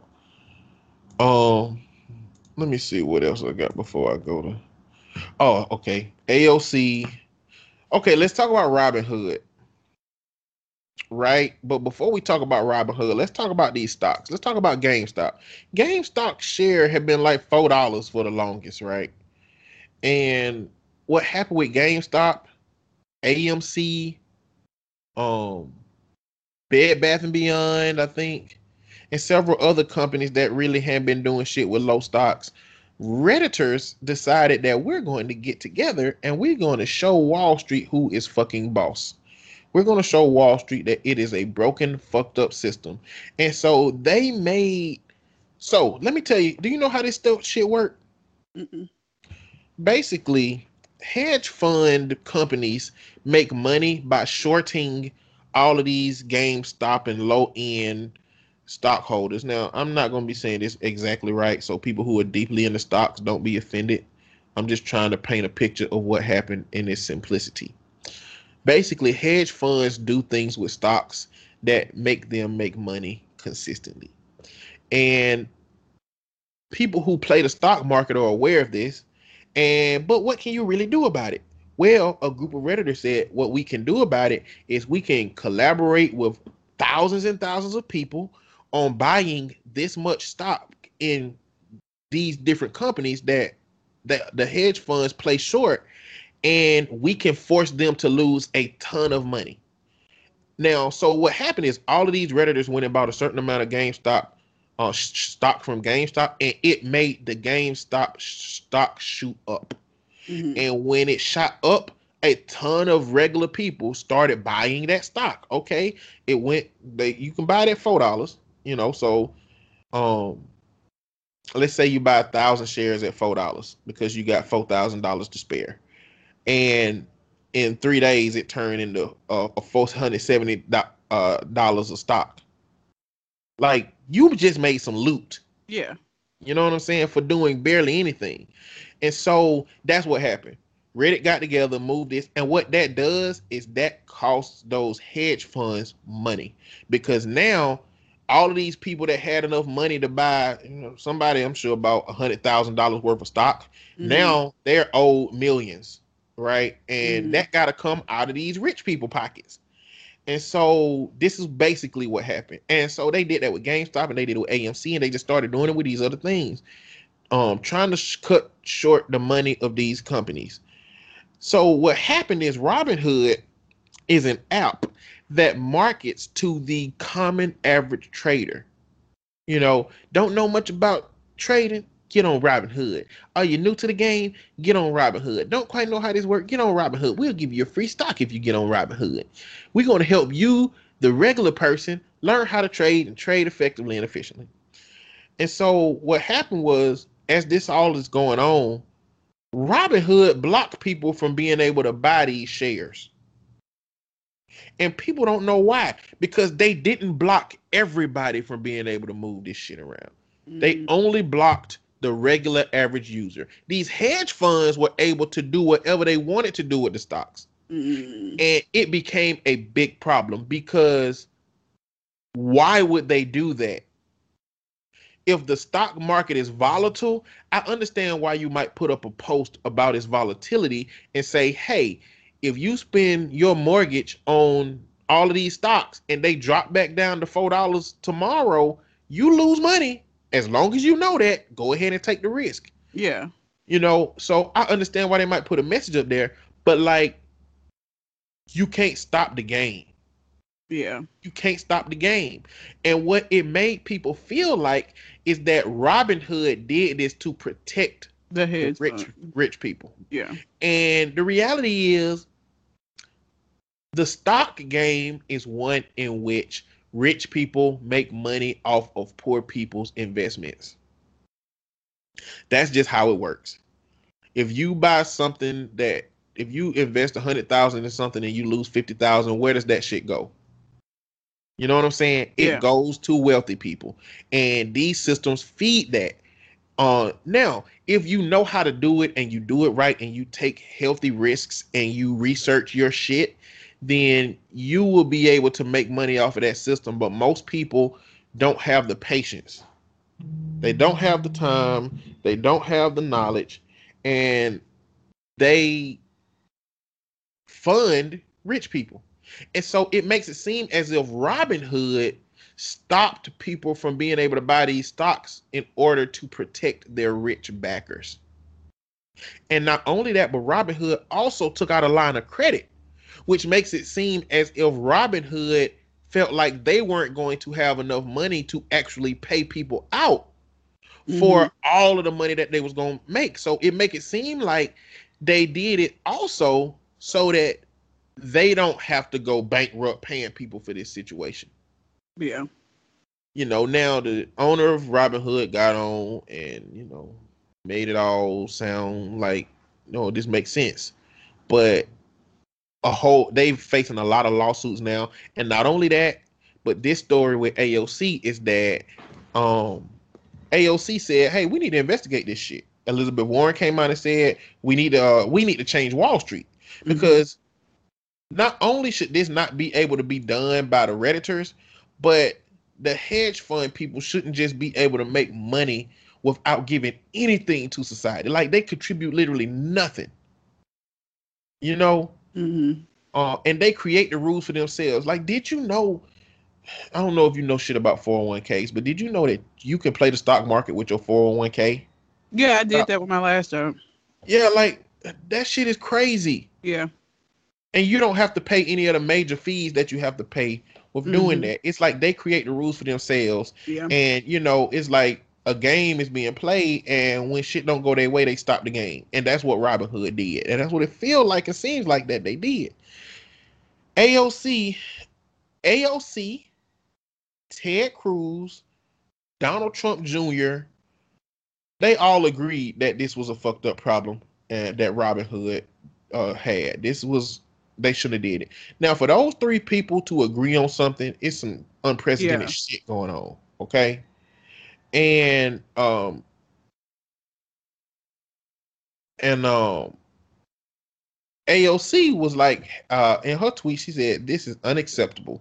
We now need to know more about at Robinhood app's decision to block retail investors from purchasing stock, while hedge funds are freely able to trade the stock as they see fit. As a member of the Financial Services Committee, I support a hearing if necessary." Ted Cruz came out and said, "Fully agree." Now, this ain't the first time that Ted Cruz and AOC agreed on something. Um, back in the back some time ago, they agreed on um, legislation that would keep politicians from putting fluff in their bills, like adding extra little bullshit. Like your bill got to be what your bill is, and that's it. Mhm. You know, not all these arrangements that you make with other people to add this and add that type shit. Um, and he said fully agree. Um, now AOC is a firecracker. She had to snap back about this situation. She said, "I'm happy to work with Republicans on the issue on this issue where there's common ground, but you almost had me murdered three weeks ago, so you can sit this one out. happy to work with almost any other GOP that aren't trying to Damn. keep me killed. In the meantime, if you want to help me, you can resign." God damn. And you know, this motherfucker came out talking about moving on. And she said, Wow, you conveniently talk about moving on. A second Capitol police officer lost their life yesterday in the still raging aftermath of the attacks you had a role in. This isn't a joke. We need accountability, and that includes a new senator from Texas. Damn. Bruh. she came out hard. um to People love when they wrong to be like, let's just move on. No, you don't get to say that. No, you don't get to say that. You fuck up. Bruh. Just move on and forget about it. What? The crazy part is like white people always talk about moving on from shit like slavery. I mean, the, the crazy part is this motherfucker is Mexican. you know what I'm saying? Like if we go by one drop rule, just change his name to Ted just so he could be white in America. because he's fucking uh, white passing as a Latino. Like it, it's crazy that he's so blindsided. And um what did he say? Here's something the Ted Cruz said. Here's something I don't say often. On this point, I agree with AOC. Indeed, I have long called for a lifetime ban on former members of Congress becoming lobbyists. The swamp would hate it, but perhaps chance for some bipartisan cooperation. Oh, this that old legislation Just the old. that they was yeah. talking about. Yeah, yeah, yeah. So that's what um was going on with that, and I just wanted to speak on that Robinhood situation and AOC response and all of that nonsense, man. It's it's crazy shit.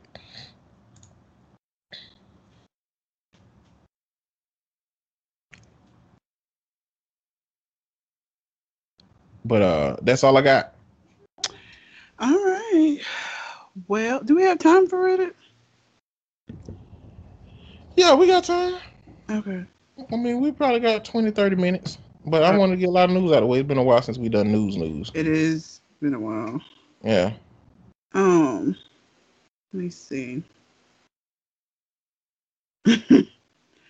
um. Okay, this one is am, am I the asshole for not allowing my mother-in-law to sign my daughter up for a purity ball at her church? Fucking purity ball. Purity is that? balls, purity rings, that shit is dumb. I guess pledging your purity at like a ball with a, you know, a day. I don't fucking know. Sounds stupid. It just it's it sounds counterproductive to call it purity balls. like because purity is trying to avoid sex, right? Yes. And balls involve sex, right? If you mean that kind of ball, then yes. Yeah, man. They need to call it something else. They need to call it a purity dance or some shit. purity ball just don't come off right to me. But whatever. Um, I posted here uh, about my mother-in-law before, and I'm back with another issue. My daughter Tess, who's nine, has gone to church with my mother mother-in-law periodically since she was little. I don't love that as I'm not a religious person, and my mother-in-law is an aggressive Baptist. But my husband thinks it's a good bonding activity, so I don't complain. Plus, it gives us adult time on Sundays. Well, because of the virus, services have gone online. Tess still goes over to the mother in law's place and helps her set up the laptop for them to watch together. She also zooms into a girls' Sunday school group after the service.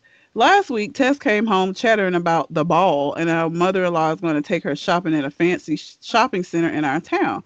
I thought she was playing an imagination game, so I just nodded along. Then my husband chimed in to remind Tess that the budget is $50. I was super confused and asked him what was up. He kind of gave me a shady look and said the girls' Sunday school class was having a dance this June. I asked him how COVID would affect that, and he didn't know. My spidey senses were tingling, so I pulled him aside to the back porch. Eventually, I gathered that he was talking about an annual purity ball for 10 to 14 year old girls. He said my sister in law had done it in middle school and it was just a fun thing and not a big deal. I started blowing my top, to be honest, and informing him that purity ideals are bad for girls. I thought we were on the same page about those topics, but he thinks it's just a fun thing for girls to do and get dressed up. Oh, it ain't even no boys there? That's okay, anyway. My husband claims that he wasn't trying to hide it from me and that he thought I knew. Nigga, okay. Given how popular the purity ball is at their church, she don't go to the church. How would she know that, sir? I put my foot down and text mother-in-law to ask if she signed Tessa up. She said no, not yet, and I made it clear that I wouldn't allow it. Period. Ever. Mother-in-law sent back her usual stuff, implying that I'm a hoe.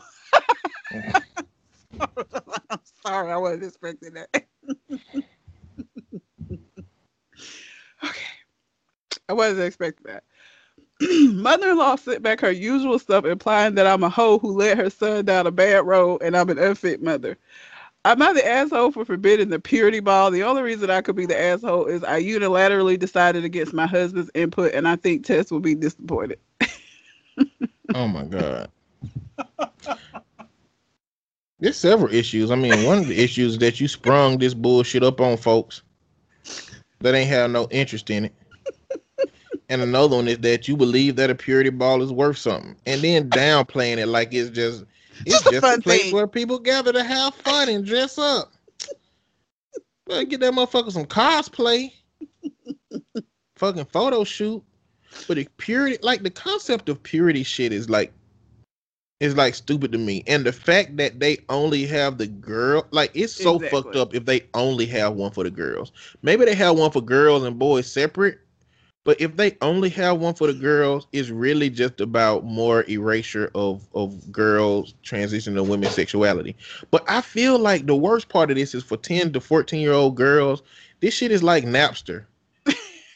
now I don't know if you know about this, but you know, when Napster first came out, Napster was like where you download music.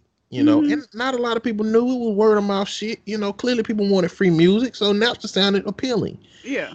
but it didn't take off until the RIAA bought real attention to it by filing a lawsuit against this mute this group for giving out free music. Mhm. Now, when as soon as that happened, the burst of how many people downloaded Napster was ridiculous.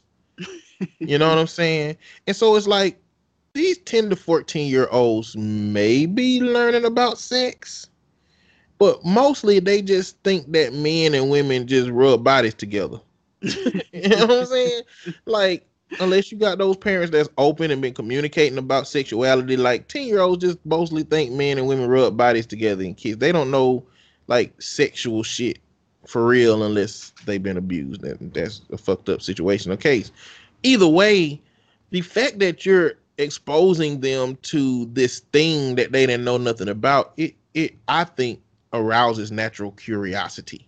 yeah, it has the opposite effect. Yeah, you know, and so it's like that purity shit just don't make sense to me. And then you asking somebody to promise shit, just like with therapy. I don't believe suicide contracts do shit. No. I don't even know why people use suicide contracts. I think that suicide contracts are uh, a liability based measure for Oh, that's to cover the co- yeah. Is that hundred Yeah. percent to cover the ass of the agency or the therapist? It- yeah.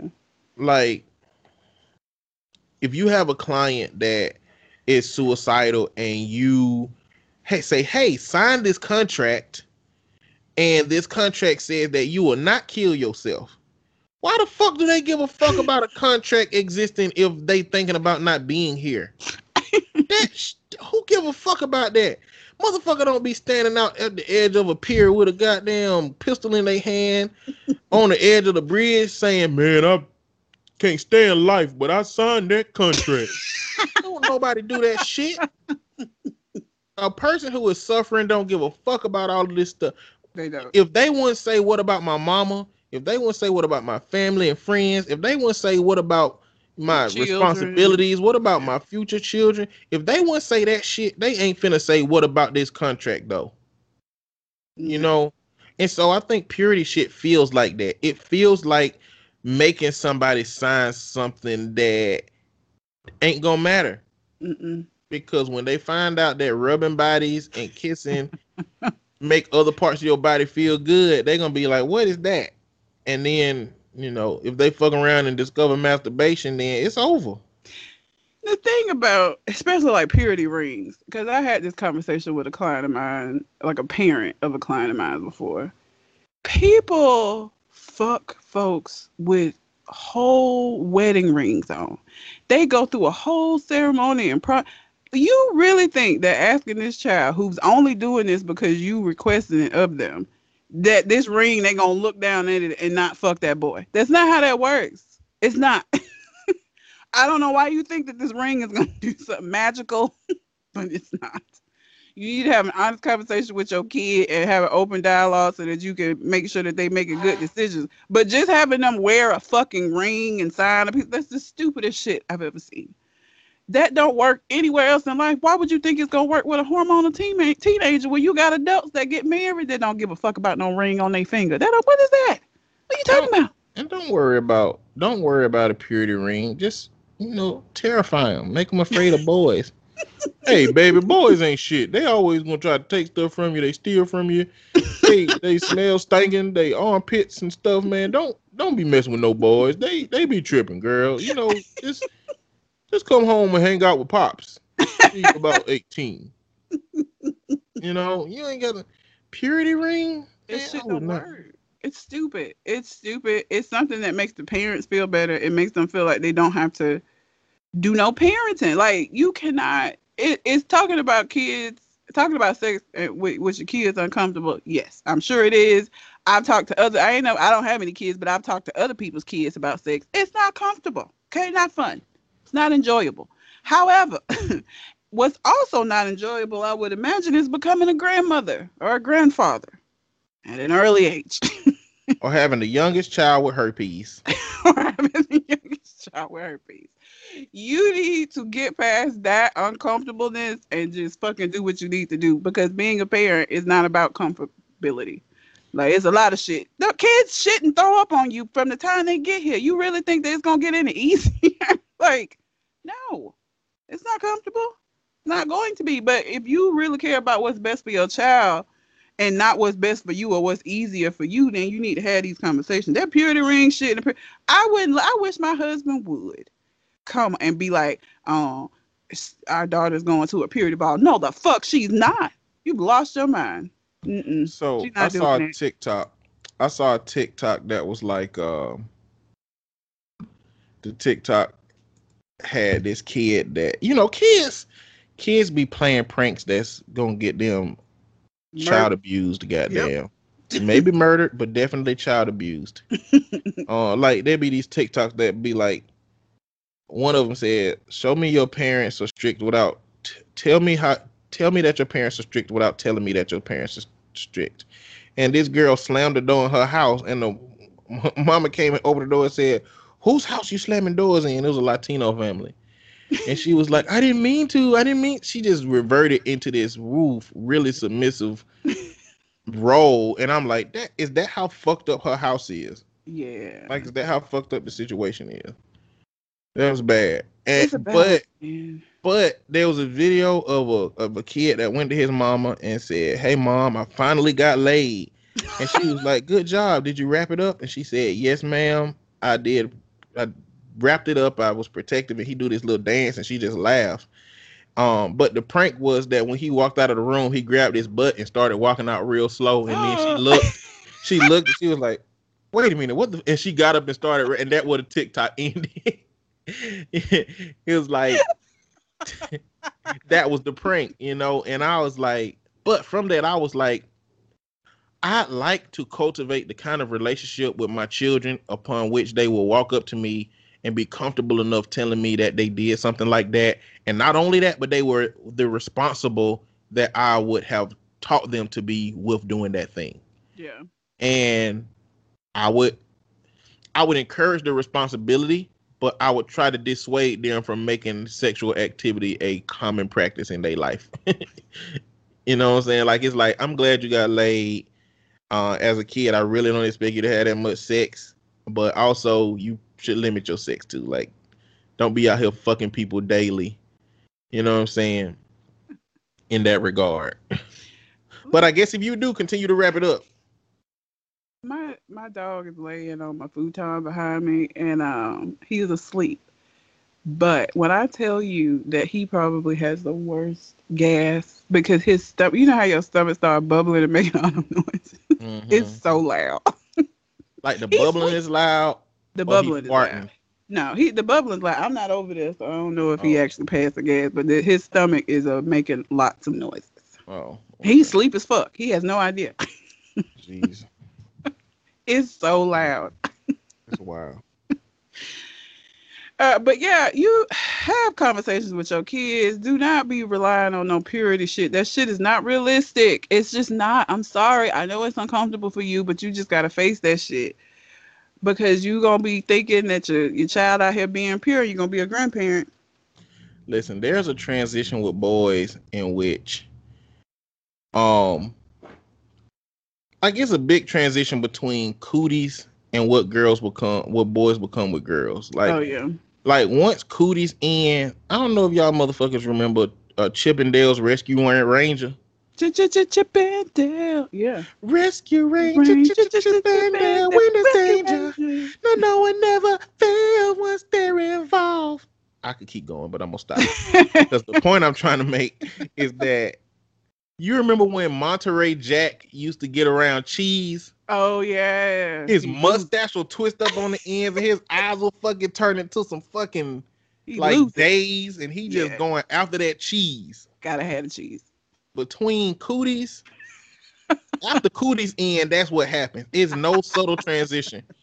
It's it's girls got cooties to oh my god, what does she smell like? she smells amazing. Oh man. And that's probably about the same time that they figure out what porn is, and then they be like, I'm trying to figure out what this is what's happening with this with you. you know, so that purity shit, like you could you it don't matter what you in front of Monterey Jack. If you put some cheese in front of him, it don't matter. His mama was right there in front of him. Oh, he, he gonna trample her ass for that cheese. Yeah. and that purity rings. Tri- purity rings is mama in this situation. Okay, boys is Monterey Jack, and the girls is cheese. Okay, and that's just how it goes. So. Uh, So yes, it don't work. It's bullshit. it. Leave it alone. If your lessons alone, if you're not confident in your lessons alone to be what helps your children grow and be responsible, then you ain't you done fucked up. You ain't did your job well enough. So that's all I got to say about that. I was trying to see. I'm curious to know if anybody, like, I was trying to see if anybody asked her if they also have one for boys, or because like everybody in the comments is just basically like, "This is fucking weird. Why would they want to do that? Like, don't let her go." Because apparently at these purity balls, they get presented with a rose and told that their period is like it's like these petals on this flower. On a dying flower, It's, I mean, they it's it's a it's live when they give it to them. that what what that mean? You- that's why know. you know that historically that's why I've had a problem with flowers because it's just dying. you know what I'm saying? It's like you cut his life off for somebody else, you know. But I, I've come to recognize like the beauty in the existence of them for the moment. and so I don't feel the same way I used to feel. But like the fact that you are talking about somebody's purity and uh, equating it to a rose petals that's gonna fall off, like that's problematic symbolism. Like present them motherfuckers with a Rubik's cube or something that'll last forever if you take care of it. No damn rose. Maybe it's a fake rose. Maybe it's not a real rose. I don't That's know. That's even worse. That's even worse. Your your purity ain't even worth real flour. This is plastic. you know what I'm saying? Like you you're worth this plastic rose. oh, Like who I don't know. You know the I- Jonas brothers did that shit at some point. And you see how the fuck that worked out. yeah, I know. they was they was they was the Jonas brothers, man. Ain't no way they weren't fucking No. as soon as they could. As soon as it made sense. yeah, I They remember was when probably they came like- out with that shit. Especially They, Nick. Nick Jonas. yep. He looked like the he seemed like the rebel Jonas. Yeah, I don't he know enough about they them. broke up, he started making all this sexual music. Yeah, like I'm sure he I'm sure that it was like Nick, Nick. We know you fucking, but this ain't for y'all. This is for the fans. We need the people that follow you to believe this because we need to book y'all at Joel Osteen's church. All right? You can get three million dollars a piece from this nigga. And the only way you can get it is you got to make them believe that your values Venn diagram overlaps with their values. And the way we're going to do that is we're not going to make you go to church. We're just going to do something that makes you the least involved you can possibly be, but make those people feel like you're very much in tune with them, which is just wear this fucking ring, okay? Okay, Nick, you don't even got to stop fucking. We'll just hide that from the world and deny it if it ever come out. But we need you to do this. That's how I feel that shit had to go for celebrities. That shit was dumb and it did not last as I knew that it wouldn't. Um I just love to go to a purity ball and for that shit to go wrong. For somebody to present a rose to an 11 year old and they be like, what about, is it okay for Uncle John John? Oh Jesus. No. Like, that sounds bad, man. I wouldn't want that to happen. I wouldn't want to wish that. But but we know that if, if you got a whole room full of fucking women or girls oh yeah. at a purity ball, a Yeah. percentage of them has had some sexual abuse from their family members. I mean, that's just the fucked up ass bitch ass reality that we got. Yeah, that's statistics. You know what I'm saying? So it's like the concept of purity don't even take into consideration that somebody between the ages of 10 and 14 might have already experienced some trauma. So how diminishing and invalidating and minimizing must it be for a person who had an experience that was against their will to be in a room where the people are assuming that you haven't been touched? Yeah. That shit is fucked up to me. The whole thing is problematic. It's fucked up. Um, I have another one. This one is would I be the asshole? Would I be the asshole if I didn't go to my brother's wedding? You know, what I mean, this one could go either way. It just depends on the reasoning. Because I feel like there's some valid reasons for not going, huh? You grown. You can do what you want to do. you don't want to go to your brother's wedding. Don't do it. She 28, and her brother 31. Okay. My brother is getting married later this year. He has informed me that he does not want to invite my partner. Oh, okay. So the sister is a lesbian. So her partner is a 28, a 27 year old female. Oh, nigga, I wouldn't go. Bruh. either. She can't come. I can't come. Fuck the brother already. Fuck him. don't go to that wedding. Why would you even want to? Like, or am I not? Okay, go. Keep going. Go ahead. Okay, he has informed me that he does not want to invite my partner, a 27 year old female, because his fiance's parents are very no nonsense, as he put it.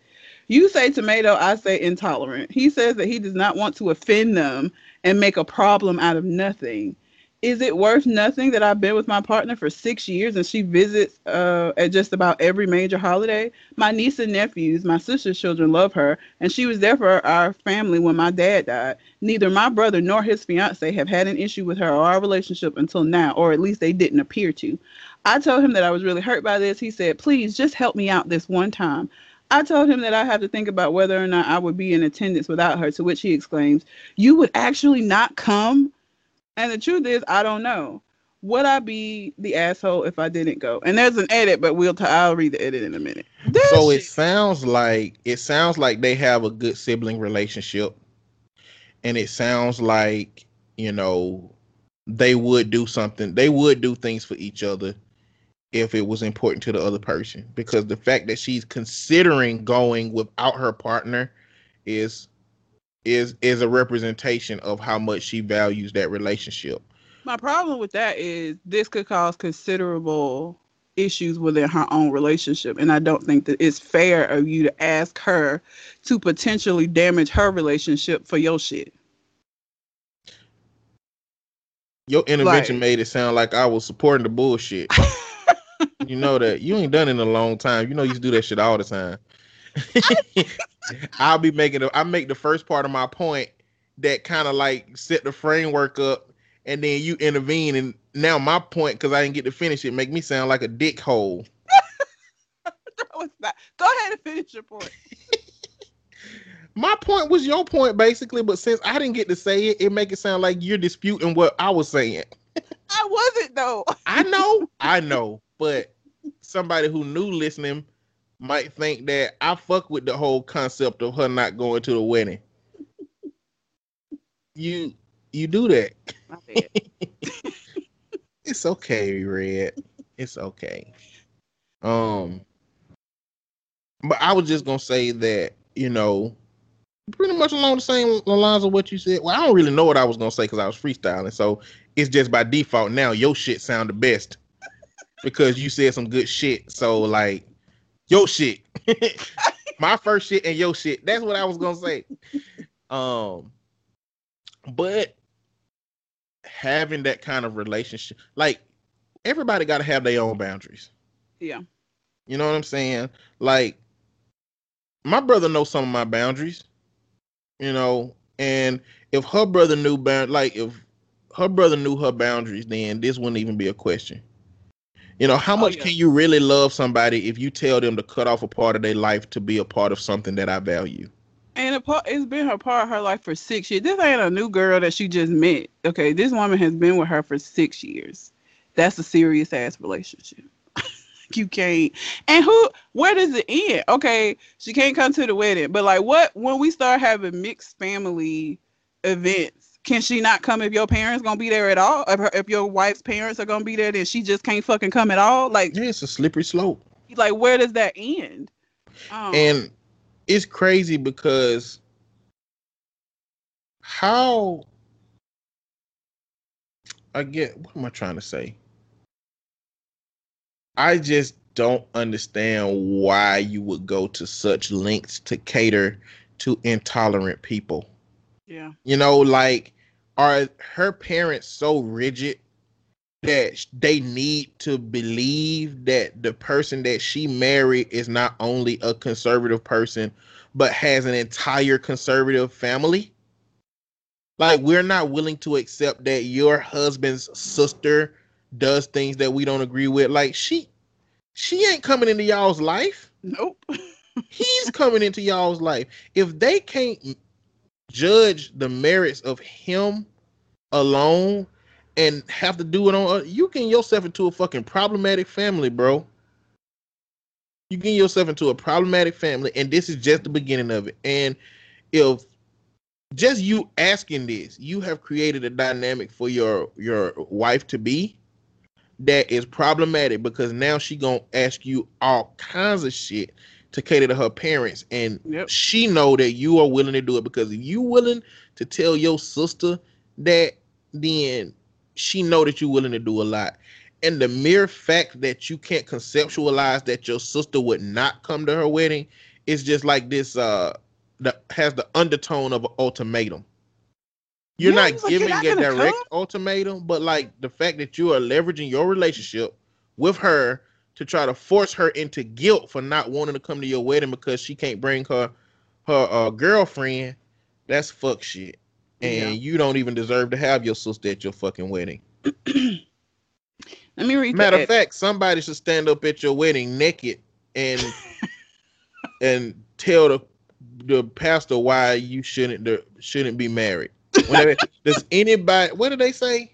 If anybody has any cause or reason that these two should not get married, married, speak now or forever hold your peace. Somebody should just walk in with a big meat swinging and just be like, "My first love." They should do that shit they did on a different world where the motherfucker ran in at the end and was like, "Hey, Whitley," I and she just you. walked out with the motherfucker. Yep, she did. that was the most disrespectful shit that ever happened on TV. Like this was the only time you could have did this. He could have did this shit the day before the wedding. he could have did this shit a number of times. If he knew he could, if he knew she would come with him, she didn't have to wait to that. Left Papa Pope standing at the damn altar. I don't know if y'all watch Scandal, but the Papa uh, uh, Yeah. Olivia's daddy from that was the Was man that she was gonna marry in that situation. Huh? This is the edit. I talked to my partner last night. A lot of similar sentiments from the comments echoed in our conversation. I also spoke to our older sister, who's 33, this morning. She is furious, and I don't know if it's just, uh, if this just righteous anger talking, and said that she's going to talk to him because if he goes through with it, then she and her family would not be there either. But if my brother does find it in himself to stand up to his in-laws, based on our conversation, I'm 98% sure we would go. So now you done fucked up because now other people in the family mad. so now your other sister Damn. may not come. see now, see now, he instead of making this public, he done thought he can have a little private conversation with his sister, where everybody was gonna be like, cause, cause now look at it, look at how this was gonna look. he was gonna have a private conversation with his sister about not being able to bring her part his her partner to the wedding, and her partner wasn't gonna show up to the wedding, and her whole family who liked this partner was gonna Yep. be asking her why she ain't here. Like Yep. she been supporting everything else, why she not at the wedding? And then they, they were gonna have to say, well, brother said that she can't come, and that's gonna fuck your wedding day up, bro. that was going to fuck your wedding day up. So you are lucky that your sister took this to your family because now your older sister get to put this ultimatum on your motherfucking ass Yep. from your garbage ass ultimatum that you put out there. This is how karma works. That's how karma works. Karma, you know, sometimes karma is slow, it's a slow drip, but sometimes it's like it's like getting slapped the shit out of immediately when you do some dumb shit that you didn't expect. Like karma, you gotta be careful with that shit. Yeah, oh, older Karma sister's is- like I'm not. I'm not. Oh, cause they they like her. She's been at family functions. She's been a part of the family for six years. How are you now? Because your wife, and not even your wife. Um, you saying your wife's her parents are intolerant. They could just sit their ass down. They ain't gotta go over there and talk to her. There is no reason for them to even really communicate with her anyway. So they just stay where they on their side and just hush. Like asking your sister to not come is, is definitely not okay. And I'm glad that the older sister is taking a stand with her and saying that's fucked up. And so now we're not coming if her partner can't come. They're over there like, I'm not sharing a building with the gays. We're not sharing a building with the gays. If the gays come, then we do not approve of this union. Like, how dare your husband accept a lesbian sister? this is problematic. That's bullshit. That's bullshit. yeah, and everybody in the comments is, is basically saying, you know, that um Okay. You're not the asshole. Your Your brother. brother is an asshole by proxy. yes. his fiance is a direct asshole and his parents are the true and pure assholes her parents are the true and pure assholes that's that's the like the hierarchy of asshole in this system right now Like that shit is not okay. You don't, you know, especially it's one thing if he had an issue. Like if he was somebody that's intolerant, whatever. Okay, you you that might be expected. But you've been around this woman and her her partner for 6 years without a fucking problem. Your wife has been around like everybody been cool up until this point. That's not okay. You can't you can't do that and expect that person to just be okay with it. Like, how is that supposed to make the partner feel? Like, that's fucked up. And again, this is your sister's partner. If your new in-laws don't want to interact with your sister and her partner, that can 100% happen because there's really no reason for them to interact anyway. like, at a wedding, they probably wouldn't even talk to them. Like, even without this going on. So, like, what the fuck? That's just, just an unnecessary situation that now you didn't put yourself in because now your sister's mad at you. And listen, women are petty. We petty as fuck. Okay. If your brother was upset with y'all, you could probably work that shit out with him. But your sister, we petty. We're petty. It's a different thing when you get us upset. and I say that as being the only sister that my brothers have. They fucking know. Them niggas would not even this wouldn't even been a conversation that any of my brothers would have had with me. Maybe the the the middle brother. Cause he dumb. He might have. But I feel like my oldest brother would fucking know better. He just wouldn't invite me to the wedding. Cause he why know. would they have this conversation with you Why would they or wouldn't they? why would they Would? mm-hmm. I'm saying if they didn't like my partner. If they didn't like the guy I was with. but it's i mean they ain't, they ain't doing this because they don't like them they doing it because the sexuality is Yeah. that that they don't approve of mo- morally Well, so maybe I don't know. you're not coming like- out are you No, I'm not fucking coming. i'm just making sure i'm covering the bases i mean you know no, I'm not people coming. come out in very subtle ways That's this would not. If I was go, if I was gay, I'd just be like, I'm gay. like, are you sure I think so. Especially at know. this age, I feel like younger me maybe have been, but like at 37, the fuck, like who, who, okay, what y'all gonna do? like, why would it matter at this point? Like, I take care of all of my shit myself, so like anybody that don't ain't with it could just get the fuck on. At this point, like it don't matter. Younger me, probably not.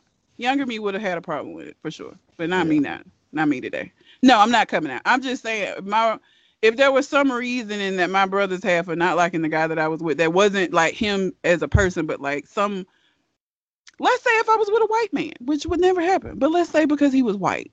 And Well, they if it would never happen, why can't you just say if you were with a woman? okay, if I was with a woman and they didn't want me to, they wouldn't. my brothers, if I was gay, would know to not bring this kind of shit to me. Like they wouldn't have come to me and said, hey, Jen, we, you know, you invited, but like, if your girl could not come with you, that would be great. Like they wouldn't do that because they know me. I was just making sure you weren't beyond being gay in a hypothetical situation. No, I'm not beyond being gay in a hypothetical situation. That's good to know. Shit, half of my family, because I don't never bring nobody home and haven't been dating outwardly, probably think I'm gay anyway. And they're okay with it, apparently, because they ain't said anything. Maybe that way, I don't know. Because people be okay with stuff that they cannot deal with. Like if I brought a girl home, it might be a different story. But I feel like a lot of them think that I'm a lesbian. Because I'm I haven't been married, had had no kids, don't bring nobody home. Like I really feel like they think I'm just out here living my best gay life. You get home and they be like, "So does the word scissor mean anything to you?"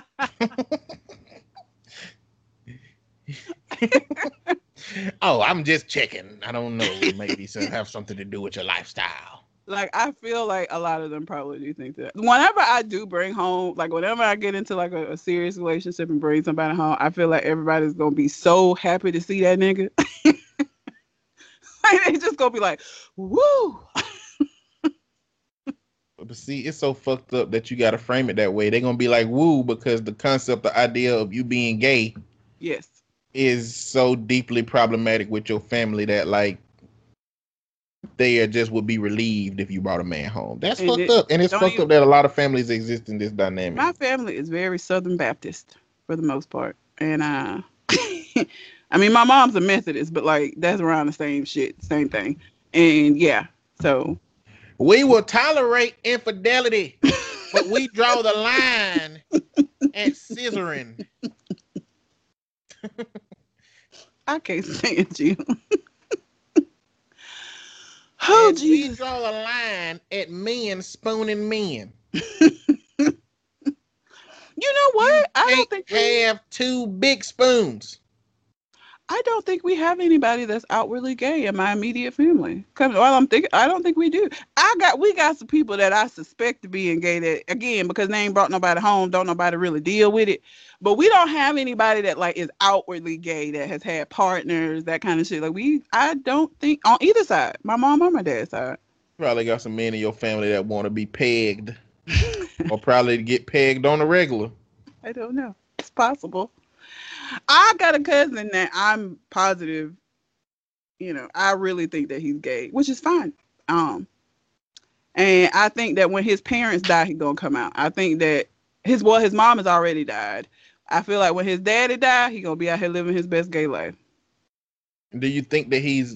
Do you think that he's engaging with men now, Yes. just under the cover? Yes. Yeah, because it's been years. It's been years. Like I, he ain't not seeing no. I again, my family thinks because they don't see people. You know what I'm saying? But like I've been dating, obviously. I just don't bring everybody around because one, my family's fucking crazy, and Yeah. two, it's just a. Why am I bringing you around if you ain't gonna be around? Like, it's no point. Yeah. It's just for what? Um, but yeah, I think he is. I think he just ain't bringing them around. But yeah, I feel like his his mom is the one that died. My dad's sister that died that I didn't go to the funeral Yeah. because I, you know, she was a bitch. I it, it again. I I said this when it happened. When people die, folks feel like you can only speak good of them. But if there wasn't anything good about them, I'm supposed to lie because they died. Everybody died. We all gonna die. I'm not gonna make up shit. You, if you were a terrible person, you were just a terrible person. You should have been better. I don't agree with that. I don't agree with that whole don't speak ill of the dead. If they was fucking ill and terrible people, then they just what it is. They should have been better. Like, why should I have to sit up here and pretend like she was a good person when she wasn't? she was terrible. She was terrible to the people around her, to her husband, to her children. She was an awful person, period. and I don't feel like I should have to pretend like that wasn't true because she died. The fuck? You know, I was thinking the other day, and it's this book that I used, these books, set of books that I used to read by this author named Arthur. I said Arthur. What is with you and Author. speaking today? I don't know, man. I'm trying. That other earlier mistake I made was because these two weird words was next to each other. That shit. That's what happened to that shit. but like the author's name was Ashleigh Brilliant, and he basically created these things called pot shots. They were all in our psychology books. They was like these little sentences that's under 17 words that had some kind of profound psychological meaning or some shit to it. Mhm. And um, one of them said, um, "What right do other people have to remember things about me that I've chosen to forget myself?" And so it's like, man, it's people who remember shit about me that I really don't care that people know. You know what I'm saying? Just because they were there. Like one of my homeboys, he is really embarrassed about this. But like every year, they used to sneak into the school and they used to dress up the courtyard and throw Mhm. toilet paper and all kind of stuff. And they climbed up to go across the roof, and he fell through the roof. he embarrassed about it because it was it was he had a pretty serious concussion, Oh shit. and so joking about it and shit is like not his flavor. But we joke about it, you know what I'm saying? And so that's one of them things where it's like, damn, like I can't get away from this dumb shit because y'all remember. You know? And, and and that's one of them things where it's fucked up that that other people remember that shit and and expect you to kind of like adhere to the idea that they don't give a fuck about you knowing about it or remembering it. Yeah. you know? It's not your place. I can tell what i want to tell. Exactly. Well, and again, if she had some redeeming qualities, like maybe I would mention those, but I don't fucking know any that she had. And so I just don't feel like I owe it to her because she died. Like simply because she died. Saying this shit her, about her when she was alive, that's fine. But but all because she died all of a sudden, like none of that shit don't matter. I'm like, no. No, she still was who she was. And that's Yeah. unfortunate. But it is what it is. Sorry. it definitely is what it is But um, those are all. If y'all have a question or letter or Reddit post that y'all would like for us to read and respond to, you can send it to our Gmail account, which is conversationconartist at gmail.com. Find us on Facebook, Conversation Con Artist, and send it to us that way. Uh, and and we have a consistency plan for releasing our episodes, y'all. But the reality is, if we can't get with the program, we just might have to change the fucking frequency of our show because I don't want to. I like doing it weekly. I like releasing it weekly. We've been consistent with that shit for five years until I moved. Yeah.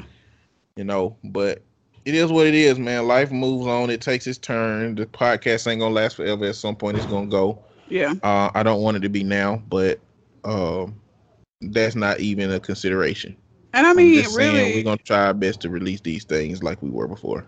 yeah. And I mean, realistically, as our life continues to change, like, you know, somebody gets married, somebody have a kid, like that shit changes shit. So, Yeah, I mean, we this isn't what we do um full time, you know. if, if so- Red, you know, become addicted to crack, Why is it that I always got to be the crackhead? I'm a, I just you did this to your damn self, and you know it. Thing.